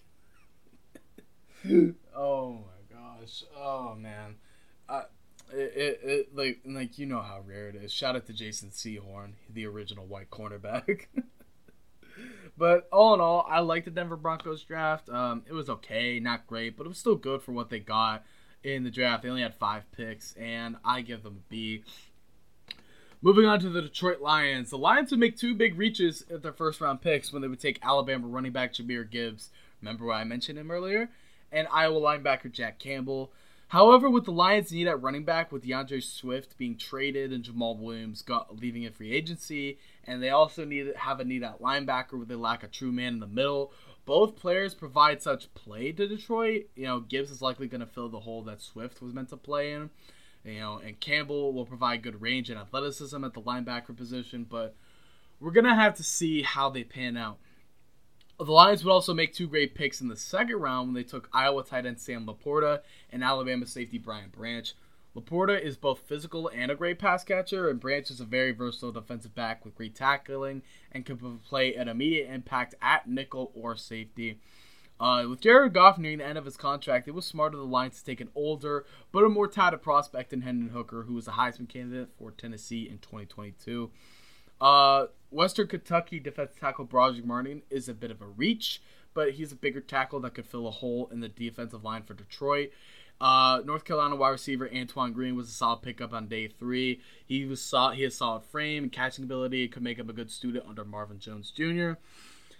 And you may think I might have given the Lions a bigger grade, but I give them B minus. Like, did their picks fill needs? Yes, it very much did. But, you know, those are big, you know, Gibbs and Campbell are big reaches. So you got to just look at it and you got to think, um, you got to think to yourself like, will it play out? You know, that's what I'm most worried about is will they prove their you know selection pedigree? You know, will Gibbs prove that he was worth a 12th pick, or will Jack Campbell prove that he was an 18th pick? Stuff like that. But I really like the Sam LaPorta pick and Brian Branch and Hendon Hooker pick. So I'm uh, so I'm really tempted to you know if if you could if you want to give him like a B to a B plus, I would totally understand. I'm just not too sold yet on you know if Jahmyr Gibbs and Jack Campbell were the correct. Moving on to the Lions NFC North rivals, the Green Bay Packers. Many thought a playmaker for Jordan Love would be at number 13, but instead the Packers went with a power rusher in Lucas Van Ness from Iowa. Oregon State tight end Luke Musgrave is an interesting option as a knee injury cut his season short, but his size and speed could help give Love a target downfield. Uh, Jayden Reed from Michigan State is fine as an athlete, and he struggles with draws, but a Senior Bowl uh, pro- showing propelled him up the rankings due to his release and route running. Auburn defensive tackle Colby Wooden is a solid interior defender with active hands. It could be a versatile defender for Green Bay. Uh, Bowling Green edge rusher Karl Brooks struggles with athleticism, but he still produces with his limited repertoire. Uh, Central Michigan Lew, running back Lew Nichols has great size for running back, and he had a productive 2021 at CMU. Um, Green Bay's hoping that they get that version of Lew Nichols. Uh, Iowa State's Anthony Johnson Jr. was a fast riser on draft boards due to his versatility, and he could project well as a starter down the road. Uh, and Kentucky cornerback Carrington Valentine has solid size, good speed, and versatility by playing in the slot in 2021, and then he played on the outside the next season for Kentucky. For the Green Bay Packers, I give them a B. I really like the picks that they made. I think Lucas Van Ness is a solid pick, but I really thought that they could have gone Jackson Smith-Njigba there. I really think they could have. Um, and I think it would have been a great pick. You know, you get JSN, you pair him alongside Romeo Doubs and um, Christian Watson, and you have a really good, um, you have a really good uh, you have a really good core for Jordan Love to you know succeed. But other than that, like uh, Luke Musgrave, I really like that pick. Jayden Reed's a bit interesting. I don't really like it that much, but you know he did have a good Senior Bowl performance, so maybe that translates you know to what JSN could be as a good route runner. Um, Colby Wooden was a good pick in my opinion. I like that. Uh, Lew Nichols, solid. I really like the Anthony Johnson Jr. pick. I think he's very underrated. Carrington Valentine has a lot of upside due to his versatility and his uh, physical tangibles. So I like the uh, I, I, like the Packers draft. I think it was pretty good. Moving on to the Houston Texans, um, they got their guy at number two in C.J. Stroud. Then they traded a massive haul to the Cardinals to get the face of their defense and Will Anderson Jr.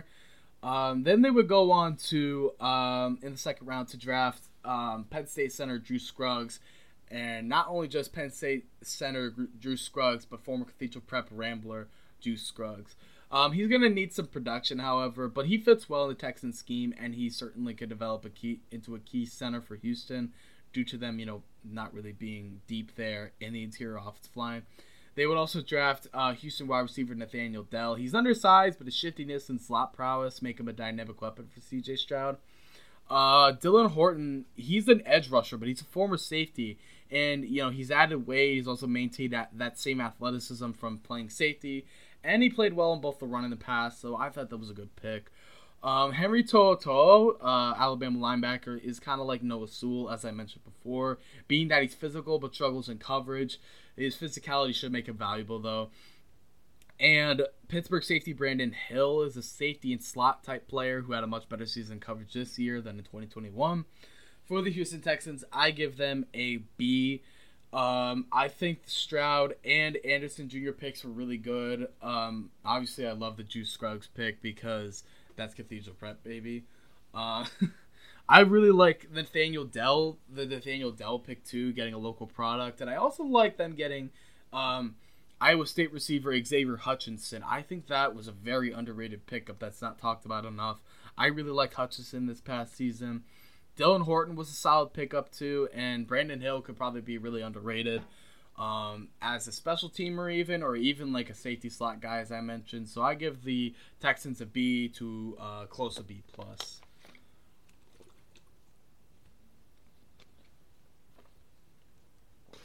Water break. uh, moving on to the Indianapolis Colts. Um, Colts got their man in Anthony Richardson. You know, he's got a lot of upside, insane athleticism. I've already talked a lot about Anthony Richardson. I like that pick just because of the fact that they needed a guy like that. Uh, Kansas State corner Julius Brents. He's both athletic and he has great size. He's six foot three. His production with Indy will be left to be seen. Um, UNC wide receiver Josh Downs. He's a smaller slot player, but his separation in the slot is more one of a kind. Uh, it, it, like it's one of a kind, and he's great in contested catches for being so small. BYU tackle Blake Freeland is a physical monster with fantastic athleticism, and he's shown run blocking prowess, but he's going to need to improve his pass blocking. Despite his combine, Northwestern uh, Northwestern edge out of Adetomiwa Adebawore, he's going to need to improve his technique so that he can get more out of his play outside using his athleticism. But you know, I thought it was a good steal. Uh, South Carolina corner Darius Rush, he's a great prospect that checks a lot of boxes. He's athletic, he can cover, he's got great size, and you know that all allows him to develop. And I like that pick. Uh, Cal safety Daniel Scott, he's intelligent, he's versatile enough to play both safety and the slot. Miami tight end Will Mallory is a receiving threat, but he's going to need to improve his blocking a little bit. Uh, for a later round corner, uh, Texas A&M's Jaylon Jones. He's big, strong, and young, which works in his favor. He also works well in cover three, and Gus Bradley runs a lot of cover three. Colts defensive coordinator. Um, and Northern Northern Michigan tackle Jake Witt. He's a very interesting prospect.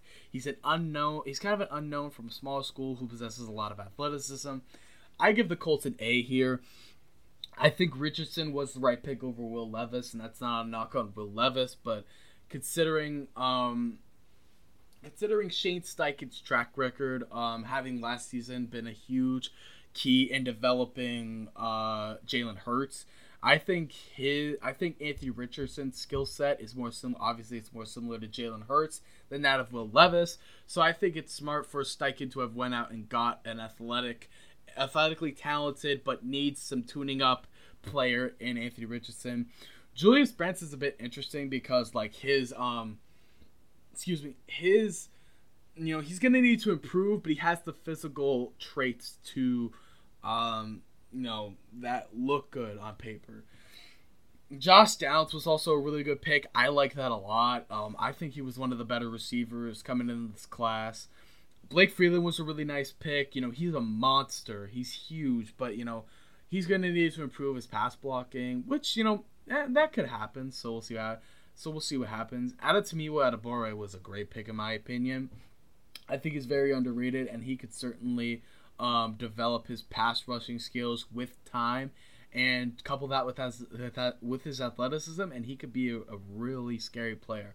Darius Rush and Daniel Scott, I liked both those picks, especially Darius Rush. Um, he was up there being compared with his teammate Cam Smith, you know, who's the better player. And I like Rush a lot. Daniel Scott also has a lot of versatility. Will Mallory is a nice pick as a receiving tight end. You've also got Jaylon Jones, who works well in cover three, as I mentioned, and the Colts run a lot of cover three. And I, and so I give the Colts an A, and I, I I'm pretty uh, I'm pretty happy with that. Moving on to the Kansas City Chiefs, um, Felix Anudike-Uzomah, Kansas State edge. He's excellent at both getting pressure and making an account. As in 2021 and 2022, 29 of his 89 pressures resulted in sacks. Uh, so SMU wide receiver Rashee Rice will add another weapon for Patrick Mahomes. He's both a deep threat and he can run screens because he was asked to, you know, do a little bit of everything at SMU. He's also insanely athletic, which explains, you know, his fantastic contested catching ability. Offensive tackle um, from Oklahoma, Wanya Morris. He has great size, but he suffers from a lack of starting experience and injuries. He could be a very, but he could be good if he's developed right. Virginia Tech safety Chamarri Conner is a very versatile and experienced player who can cover tight ends to his physical tangibles, but he misses a lot of tackles. BJ Thompson, edge rusher from Stephen F. Austin, and he was very dominant for them in 2022, and his size at 6'6 and pass rush versatility served well. Keondre Coburn's a big body that was solid in the run, but had his he had his best pass rushing season in 2022. Uh, and then you got Ball State corner Nick Jones was a he was solid for the Cardinals. He played well in coverage. I'm gonna give the defending Super Bowl champion Kansas City Chiefs a B plus. I think they got a lot of val a lot of good value out of um, very underrated players. I really like Felix Anudike-Uzomah.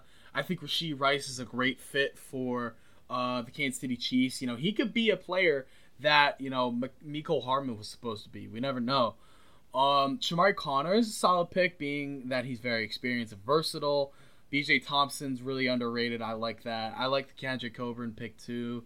I don't really like the Wanya Morris pick because of like you know him being inexperienced and having dealt with injuries. But if he's developed right, you know, he could be he could be a good you know right tackle because he got um or or he could be a good blindside blocker if possible because I think I don't know where Jawaan Taylor's playing on the right or left side. I'm not sure.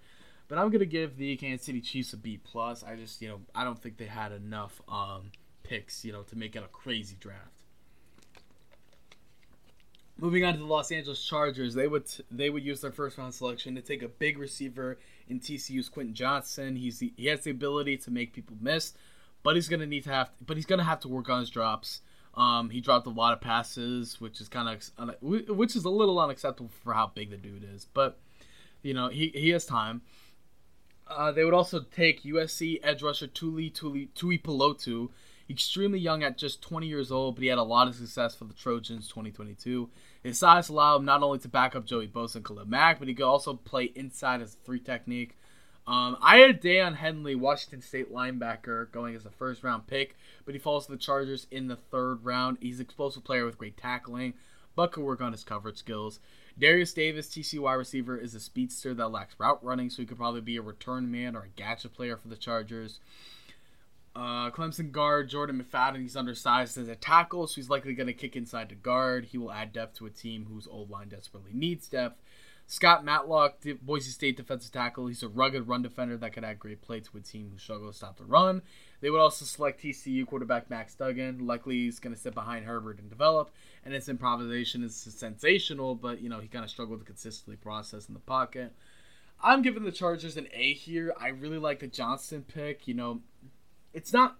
You know, like the drops are going to be a big thing with Quinn Johnson. It's going to be a big question mark, but outs. But like, you're not asking him to do a lot alongside Keenan Allen and alongside um and alongside uh, Mike Williams. So he's going to be the third option, and he's and you just give him time to develop. And when you pair him with one of the best contested catchers in the league, and Mike Williams, you could probably learn a lot from him. I love uh, me personally. I love the Daiyan Henley pick because I was really high on him coming into this draft. I thought his athleticism and his sideline to sideline speed was incredibly valuable. Yeah, he could he could work on his coverage skills, but I really like the pick. Derius Davis is a nice pick, you know, with his versatility of being, you know, a big return guy or a gadget player. Jordan McFadden brings a lot of depth to the um, offensive line. Then you got Tui, Tuli Tuipulotu, um, who's, young, which is which so good. Like he's 20 years old and he's gonna be sitting behind guys like Khalil Mack and Joey Bosa, which you know uh, that would be a dream come true for me as a younger guy. Like uh, 20 years old, getting drafted to the NFL, and then you get to develop behind Joey Bosa and Khalil Mack. Like that's insane. Sorry, guys, I gotta blow my nose. Ah, excuse me. I'm sorry. Moving on to the other team in Los Angeles, the Los Angeles Rams. Their first pick was TCU guard Steve Avila, who's a fantastic lineman that provides immediate impact for a team that needs offensive line help. Also, take they would also take Byron Young, edge rusher from Tennessee. Uh, he fits in well with the Rams scheme. He's a lot of explosion that fits in well with the thin front seven. Kobie Turner, defensive tackle from Wake Forest, super underrated, one of the best interior defenders in CFB in 2022. He was up there with Jalen Carter for in terms of production and um, like PFF grades. He has good leverage. He's strong. He's got quick hands. Um, you Georgia quarterback Stetson Bennett going to LA after a storied career at Georgia. He's a good spot. This is a good spot for him to develop and turn into a good backup, um, or even a starter. You know, we'll see what happens. Uh, Nick Hampton's explosive uh, edge rusher from App State, explosive yet undersized player at edge. George tackle Warren McClendon's a good pass blocker, but can use development and run blocking.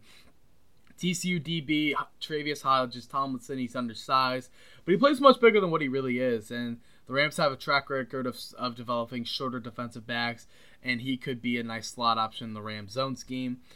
Uh, Nebraska edge rusher Ochaun Mathis, very experienced with good length, and picked up one of his most productive seasons after transferring to Nebraska from TCU. Uh, and then you've got uh, Ole Miss running back Zach Evans, and although he didn't play to his five-star pedigree, Zach Evans was great picking up yards when he averaged as he averaged six point over six point five yards per carry in each of his three seasons in college. Jason Taylor, safety from Oklahoma State, is very interesting athlete that the Rams could take a chance on in the later rounds. And despite being the last pick in the NFL draft in 2023, um, Desjuan Johnson, defensive end from Toledo, is incredibly productive against both the run and pass for Toledo. Rams had a ton of picks, which is quite surprising to be honest with you. The, like, like with how much with how much they trade away their picks, like it's very surprising that they used. Um, excuse me, I, I was stretching there. It was very surprising that they used um that they used the draft to their advantage. It took a lot of really good guys. I love the Steve Avila pick. I love the Byron Young pick. I love the Kobie Turner pick. The Tre'Vius Hodges Tomlinson pick heck, even the Stetson Bennett pick's pretty interesting. Um, if he could develop, you know, Ochaun Mathis was a solid pick, and they also picked up other guys like uh, they picked up Clemson tight end Davis Allen, BYU wide receiver Puka Nacua, um, and they picked up a punter uh, from Wingate, Ethan Evans. You know, they had a big draft. They had a lot of draft picks. I give them an A in this draft because, like, you know, um, with the they didn't have a first round pick, but with the picks they were able to amass, they got a lot of good value in Avila, Young, Turner, Mathis, Hodges, Tomlinson. I really like it.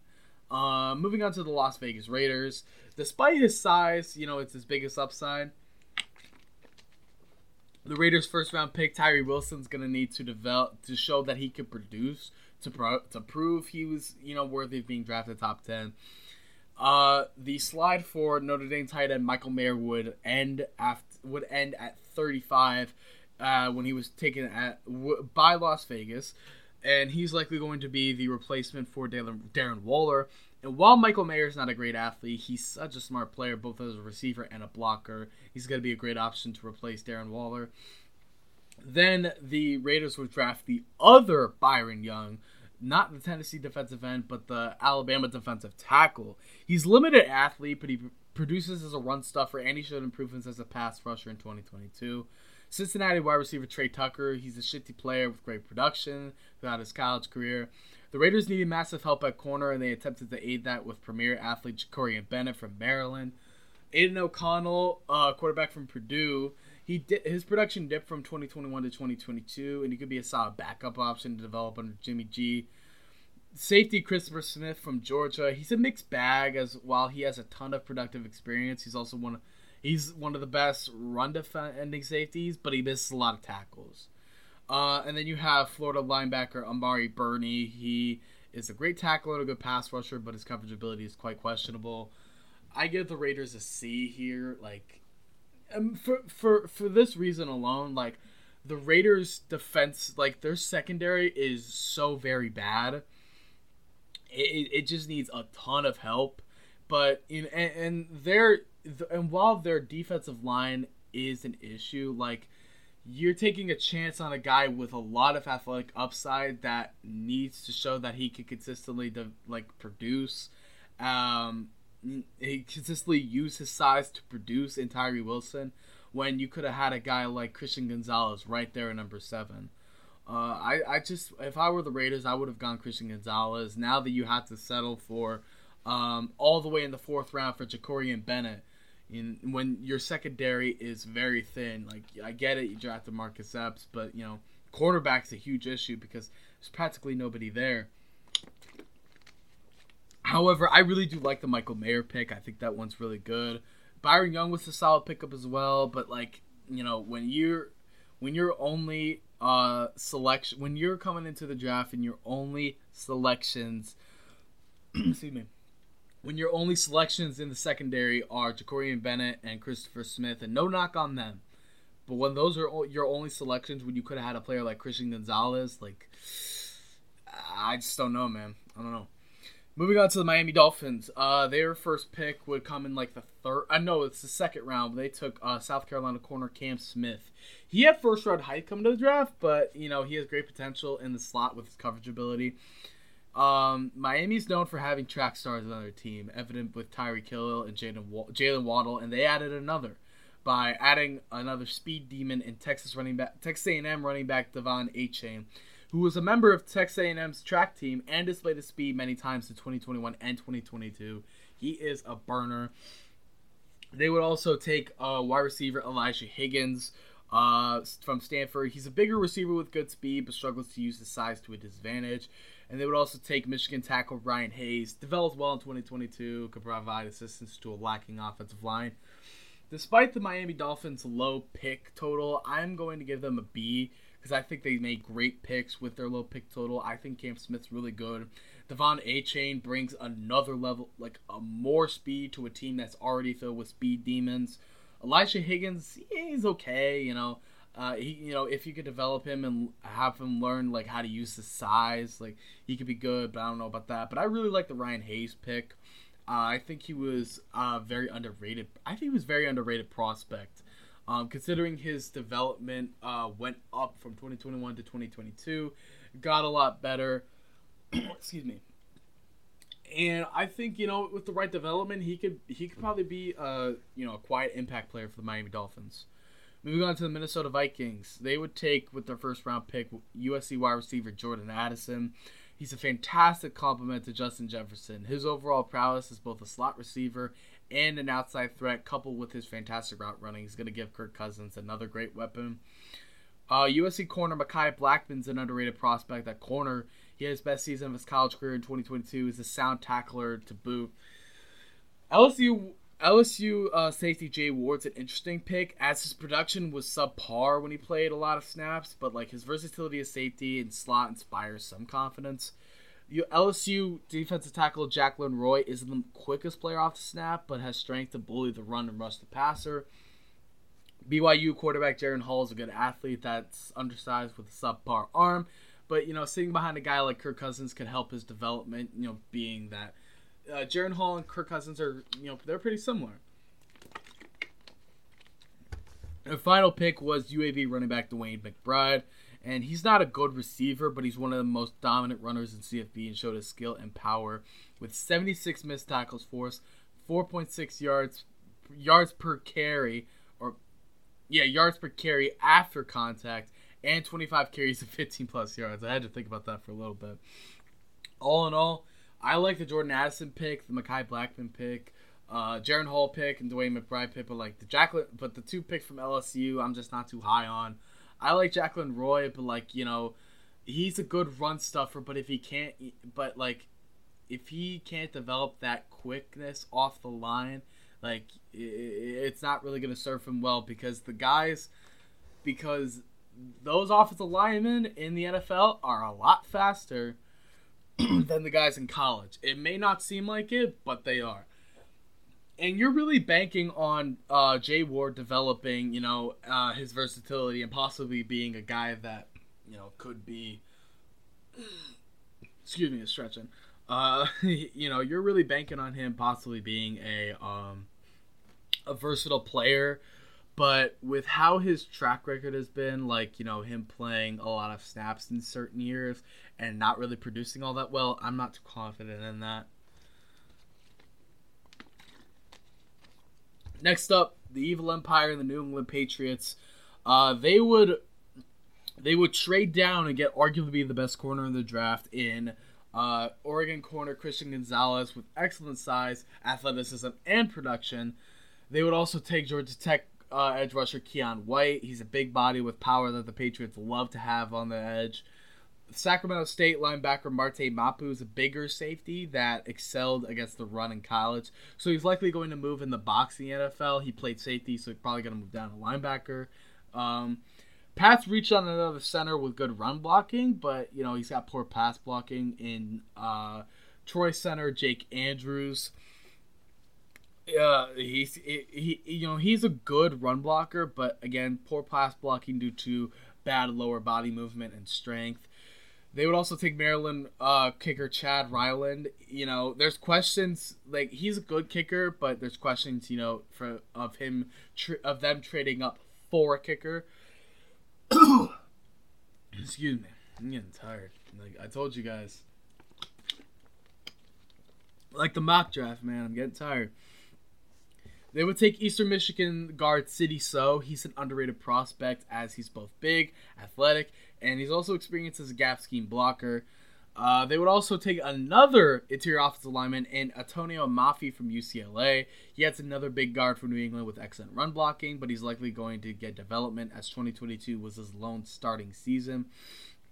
LSU wide receiver Kayshon Booty is a solid receiver and could be good value at 187 but off the field issues, lack of production, and poor combine led to his drop. Demario Douglas, Liberty wide receiver, he's small, but he was great against man coverage and caught almost everything that came his way. Uh, Michigan State cornerback Ameer Speed played six years of college ball, but you know he lacks production and playing time. And then Jackson State corner Isaiah Bolden was a great slot corner and a big contribution to Jackson State's defense. Overall, I give the New England Patriots an A. I think it was like for them to have gotten Christian Gonzalez at 17 is nuts. They also got a really good player, and I think a developing Keon White. Marte Mapu was a pretty good pick, and they also got Sidy Sow, a very underrated prospect. Kayshon Boutte could be Boutte could be very um I don't even I think maybe that's how you say his name is Booty, but I think it's Boutte. I don't know. But Kayshon Boutte, um, he's very good value at 187 and he could be you know he could be a good receiver. It's just like you know is he going to mature? Is he going to you know consistently produce? That kind of stuff. And i also really like the isaiah bolden picks and uh, the demario douglas pick. Is pretty good too Moving on to the New Orleans Saints, uh, their first round pick would be Clemson defensive tackle Bryan Bresee, a talented player that has the ability to play both inside and outside the tackles due to his pass, pass rushing prowess. Isaiah Foskey, Notre Dame edge rusher. he has great physical traits and that New Orleans, New Orleans loves, but he didn't. That did not translate to production in college. TCU running back Kendre Miller had an incredible year for TCU, showcasing his ability to run through and pass defenders. Trading up for a rising uh, guard in Old Dominion's Nick Saldiveri is interesting, as both starting guards for New Orleans could be impending free agents. Uh, Fresno State quarterback Jake Haener is a good deep ball passer, but struggles under pressure. Minnesota safety Jordan Howden could be a steal, as he's both a great cover safety and a premier tackler also is very experienced under a solid defense at Minnesota. And Wake Forest wide receiver A.T. Perry lacked consistency at Wake Forest, but he has great catch radius to go with route running and release. Overall, I give the Saints a B plus. I like the Bresee pick because you know he's a great pass rusher, but he could also develop his run defense, and he could be a two way mo- a two, uh, he could be a two not a two way monster, not two way, but like he could be like a great run stuffer and a great pass rusher for a team that desperately needs that in the New Orleans Saints. Foskey also brings um, pass rushing, you know, more pass rushing on top of Bryan Bresee to the Saints. I liked Kendre Miller pick. Um, I think the Jordan Howden pick was very. I think they got two big seals in Jordan Howden and A.T. Perry. I like both those players a lot, so I give them a B plus. Moving on to the New York Giants, they would take uh, with their first round pick Maryland cornerback Deonte Banks, an athletic freak as showcased at the combine, and can mirror receivers with good size for a corner. John Michael Schmitz, Minnesota center, was a first round caliber talent. He could have been taken at 24 for the Giants, but the Giants were able to get him in the second round. He's got incredible run run blocking and great mobility, and was one of the most productive centers in the nation last year. Uh, they would take Jalin Hyatt, Tennessee wide receiver that won the Biletnikoff Award in 2022. He showcases breakaway speed and deep threat prowess. He's going to need to develop in other areas such as route running, but he has all the athletic advantages to succeed. Oklahoma running back Eric Gray was very productive in 2022. Uh, he dominated in both zone and gap plays with a, with his elusiveness despite his short size. Old Dominion corner Tre Hawkins could likely play a factor on special teams with his run defense skills. Jordan Riley's a big presence, but struggled to produce for Oregon at defensive tackle. And Houston safety Gervarrius Owens is a good coverage safety, but struggles to make catches. I give the Giants an A minus because I think their first three picks were phenomenal. They were great. Deonte Banks brings um he brings another a great defensive back to this team that just lost Julian Love. Um, John Michael Schmitz could John Michael Schmitz is a fantastic um, player to replace Nick Gates, who left in free agency, and then you've got Jalin Hyatt, who has a ton of upside with what he ha- with what he's done in t- what what he did in 2022. However, you know, if he develops, he could be a monster alongside Daniel Jones. Next up, the other New York team, the New York Jets. Um, after getting Aaron Rodgers, the Jets would take not a tackle because at that point in the draft, all the tackles were gone. So they would take Iowa State edge rusher Will McDonald IV, a dominant and experienced player for the Cyclones, who used his incredible lateral quickness to produce heavily in 2022. Connor McGovern will likely play at center. However, the Jets drafted Joe Tippmann from Wisconsin. He's a good long-term option with his blend of size and athleticism to make an impact at, you know, maybe guard. Jets get their tackle in Carter Warren, but it's likely going to play a developmental role um, due to his need for improving technique and consistency in pass protection. The Jets would take a speedy back in um, Pittsburgh running back Israel Abanikanda, who has the ability to go from 0 to 100 on any play. Great athleticism that helps his burst for big plays. Although Barn and excuse me, although uh, Western Michigan linebacker Zaire Barnes is small for a linebacker, he's extremely athletic and fast. It allows him to excel against the run. I myself was very high on Old Dominion tight end Zach, Old Dominion tight end Zach Kuntz uh, due to his size and combat performance, so it makes sense for the Jets to bank on a player like this in the sixth round. However, despite all that, I give the Jets a C plus. Excuse me, my gosh. Not so much for um, not so much for the players they drafted, just like they needed a tackle badly, and the fact that they got a tackle in like the third or fourth round that needs development for pass protection, like it's just. I don't know, man. It kind of that that kind of stings. It really does. Um, I'm not knocking on any of the players. I like Will McDonald, Joe Tippmann, Zaire Barnes, and uh, Zach Kuntz. I like all those players, but when you need a guy, at, when you need a guy at tackle, like, and you you're in the you're in that position to take a tackle, but everyone leapfrogs you and takes um, the tackles that you want. Now you're stuck drafting a guy, you know, who ha- who's good. Trust me, he's good. However, he needs development, and you know, like he, he might get pushed around next year if he were to start. Moving on to the Philadelphia Eagles. The Eagles only gave up the tenth pick in a fourth rounder to draft them to move up to number nine and draft the monster Jalen Carter from Georgia. They would also select fellow Bulldog defensive lineman Nolan Smith with his athletic prowess and ability to play against the run and pass. Alabama tackle Tyler Steen did well at left tackle for Bama, but he's likely going to move inside.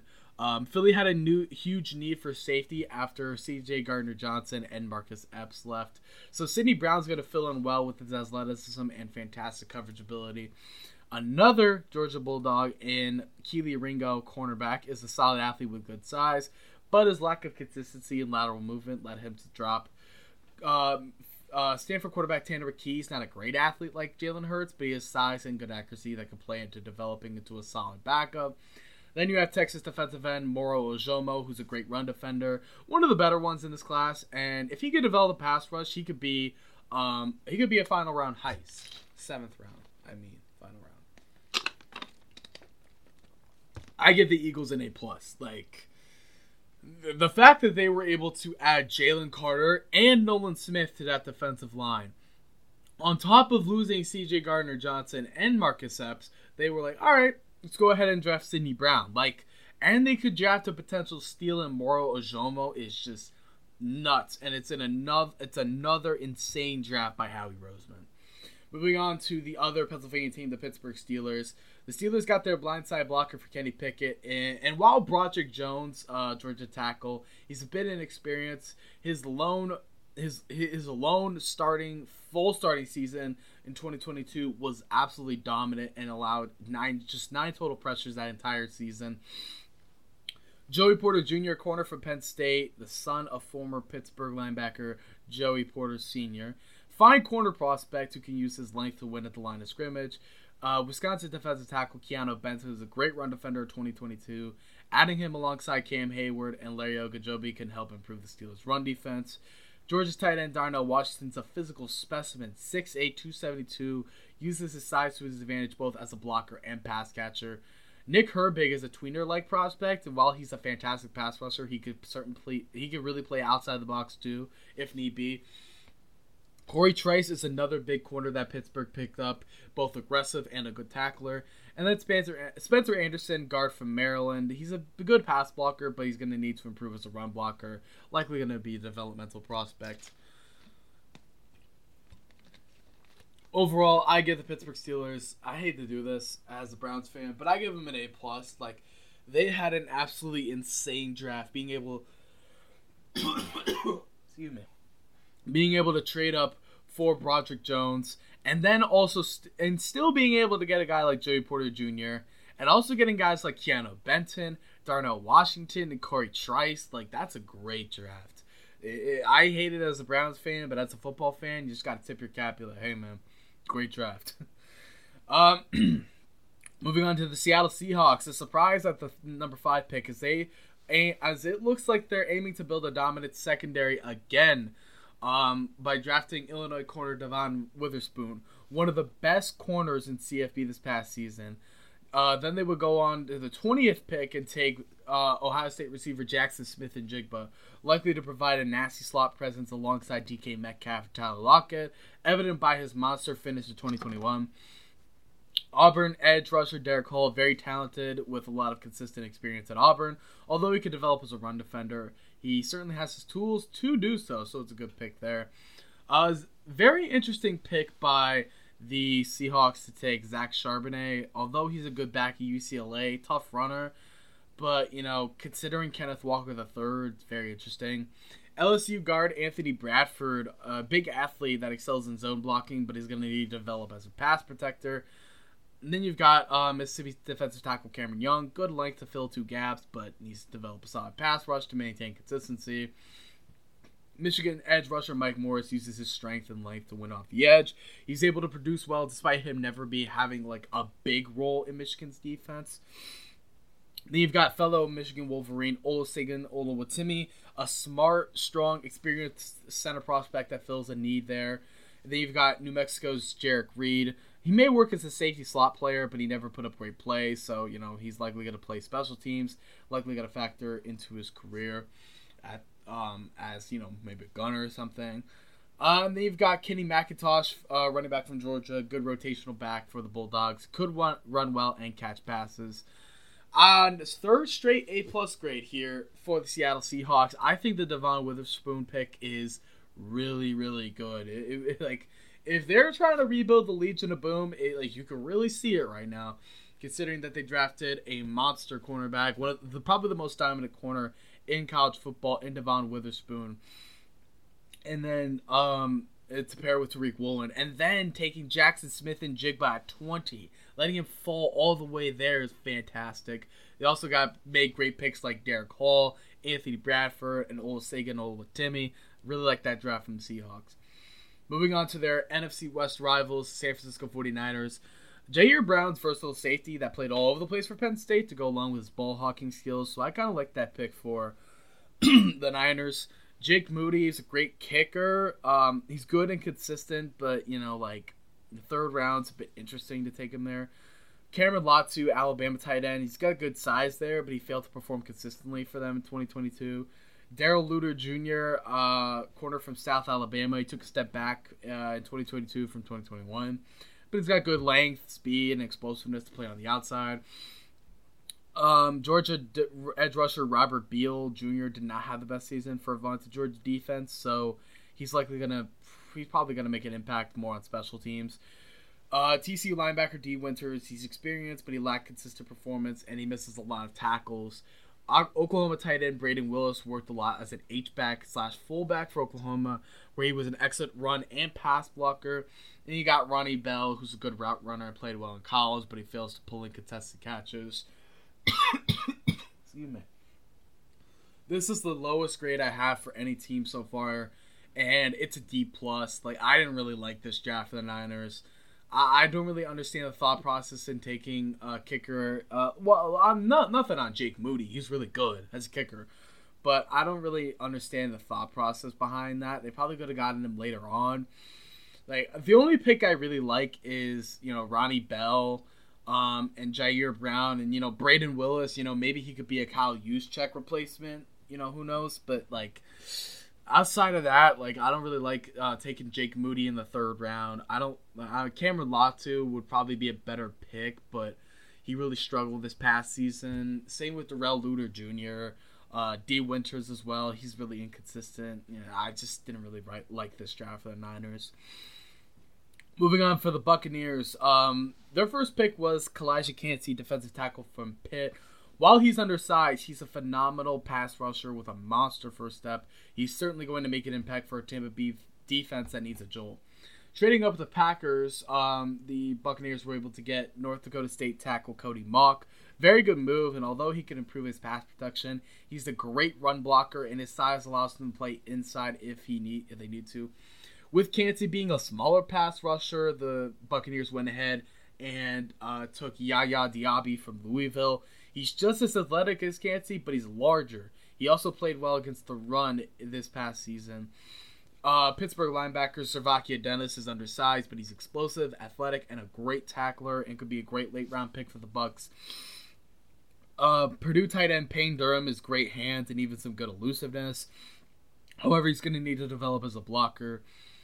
Uh, Kansas State corner Josh Hayes, he's going to need to develop his playmaking abilities as he can make plays when he's in position, but he got exposed badly a lot, particularly against Alabama. Uh, I'm I'm I'm really breathing hard, man. Almost done. Nebraska wide receiver Trey Palmer. Uh, he's got good speed and he had a stellar season for Nebraska after transferring from LSU. That should be a good sign for Tampa Bay.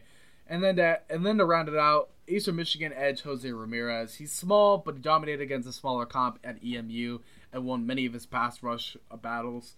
I give the Buccaneers here a B plus because I really like the Calijah Kancey pick. I thought the Cody Mauch pick was very good. Yaya Diaby, I, I, I like the fact that they were able to get two athletic pass rushers in Kancey and Diaby. And you got Kancey, who's smaller, and why he plays on the inside, and you got Diaby, who's more going to play on the outside, but he's bigger. You know, because he's bigger, he's going to play on the outside. I like the SirVocea Dennis pick. I thought that was really good. Um, he's very underrated. I like Trey Palmer pick. I thought it was good. I think the Jose Ramirez pick is a, is is steal for the Buccaneers. So I give him a B plus. Moving on to the second to last team, the Tennessee Titans. They would start out by taking Peter Skoronski. Talented enough to play tackle, but he also has the size to slide inside for a team death. He can play anywhere, really, and be successful. The Tennessee Titans would um, also take their potential future quarterback in Will Levis. Great ball release and a monster arm, but he struggled, you know, to turn those traits into production. An offense like Tennessee should help, though. You know, create downfield options, uh, like you know, open them up for him. Tulane running back Tyjae Spears. He's a dangerous runner who's both elusive and strong after contact. He's a perfect complement for Derrick Henry. Cincinnati tight end Josh Whyle is a big tight end that could be a threat downfield. He's likely, but he's likely not going to be Tennessee's first option as a blocker. You know, most of these tight ends I've been talking about aren't really great blockers. Um, Maryland a tackle Jaelyn Duncan is athletic, but and he can help the Titans' weak O line, but he struggles against power, tends to struggle with leverage, so that could be worked on. And then UT Martin wide receiver Colton Dowell adds steps to the Titans wide receiver core as he's a bigger receiver and he showed he could be a big downfield threat at UT Martin. I give the um uh, Titans here at A minus. I thought it was I thought it was a great pick for them to have gotten Peter Skoronski. I thought that was the perfect pick for them, and for them to wait until the second round and then take Will Levis was a fantastic move. It, like the heck, they could have taken him with their first round pick, but they took the right guy, the smarter pick, and Peter Skoronski. They waited, got Will Levis, and you know if they develop him right, he could be a really good quarterback for them. I also thought Tyjae Spears was a fan was a fantastic pick, and I really like Jaelyn Duncan a lot. So I give the Titans an A minus. I thought it was a good draft from them. Moving on to the final team, the Washington Commanders. Their first pick in the first round would be Mississippi State corner Emmanuel Forbes. He's a knack for making plays and being a ball hawk, so his production could be elite for a sputtering Washington secondary. You know, good corner to pair alongside Kendall Fuller. He, uh, they added another secondary piece in Illinois in Illinois safety Jartavius Martin. Um, his athleticism and playing experience at Illinois can translate to a versatile role in the Commanders' defense. Yes, he's yes he's a safety, but he could also play slot because of you know his experience, his versatility. Arkansas offensive Arkansas center Ricky Stromberg's a solid pick due to his production. He should be a good addition to develop as a future starter. You know, people saw it as a reach, but you know, sitting behind Nick Gates, you know, he could develop a little bit and maybe he could come in and be a really good starter. We'll have to see though. Utah guard Braeden Daniels is versatile that he and he played both guard and tack and both tackles at Utah. He could translate that play to Washington O line that needs help. Clemson edge rusher KJ Henry didn't test well. He's a bit older, but he performed well in 2022 with a good pass rush win rush win rate. And you know, with Chase Young being franchise tagged, we'll have to see how that works out. And despite a poor offensive line, um, Kentucky running back Chris Rodriguez Jr. maintained elite production for Kentucky and should provide another bruising power back for the Commanders alongside Brian Robinson Jr. And the final player to go over Louisiana linebacker Andre Jones. He's older, but experienced, long, big, and productive, which could provide a late round steal for Washington. I give the Washington Commanders an A minus. I think the Emmanuel Forbes pick is very underrated. Like he's a like he he, has a knack for making a play, man. He's I think in his career he's got like 14 interceptions, which is crazy. Um, I like the Emmanuel Forbes. I also really like the Jartavius Martin pick. It brings even more depth and more versatility to the Washington secondary. I think Ricky Stromberg's a good pick because you know you're not expecting him to go in right away and start. You know you could sit him back and develop him a little bit, along with Braeden Daniels. Um, I really like the Chris Rodriguez Jr. pick too, and Andre Jones was a solid pick as well. So very good draft from Washington. And with that, that is all for today in this episode of the CBiz Show thank you all for listening. It was a bit of a longer one. Um, you could kind of probably tell that I'm getting really tired. Like I'm breathing pretty hard. Um, my voice is probably go, probably gonna hurt. Um, but you know, I had a lot of fun with this episode, and I will. and hopefully next time I promise to you guys that I'm going to be on time and have the I'm going to have the episode ready for um, Friday as it normally is. I promise you guys that. I swear I swear on it. It will be ready for Friday. Yeah, and with that being said, that is the end of episode 6 from the Seabish. So I hope you guys all enjoyed it. That being said, see you guys next time.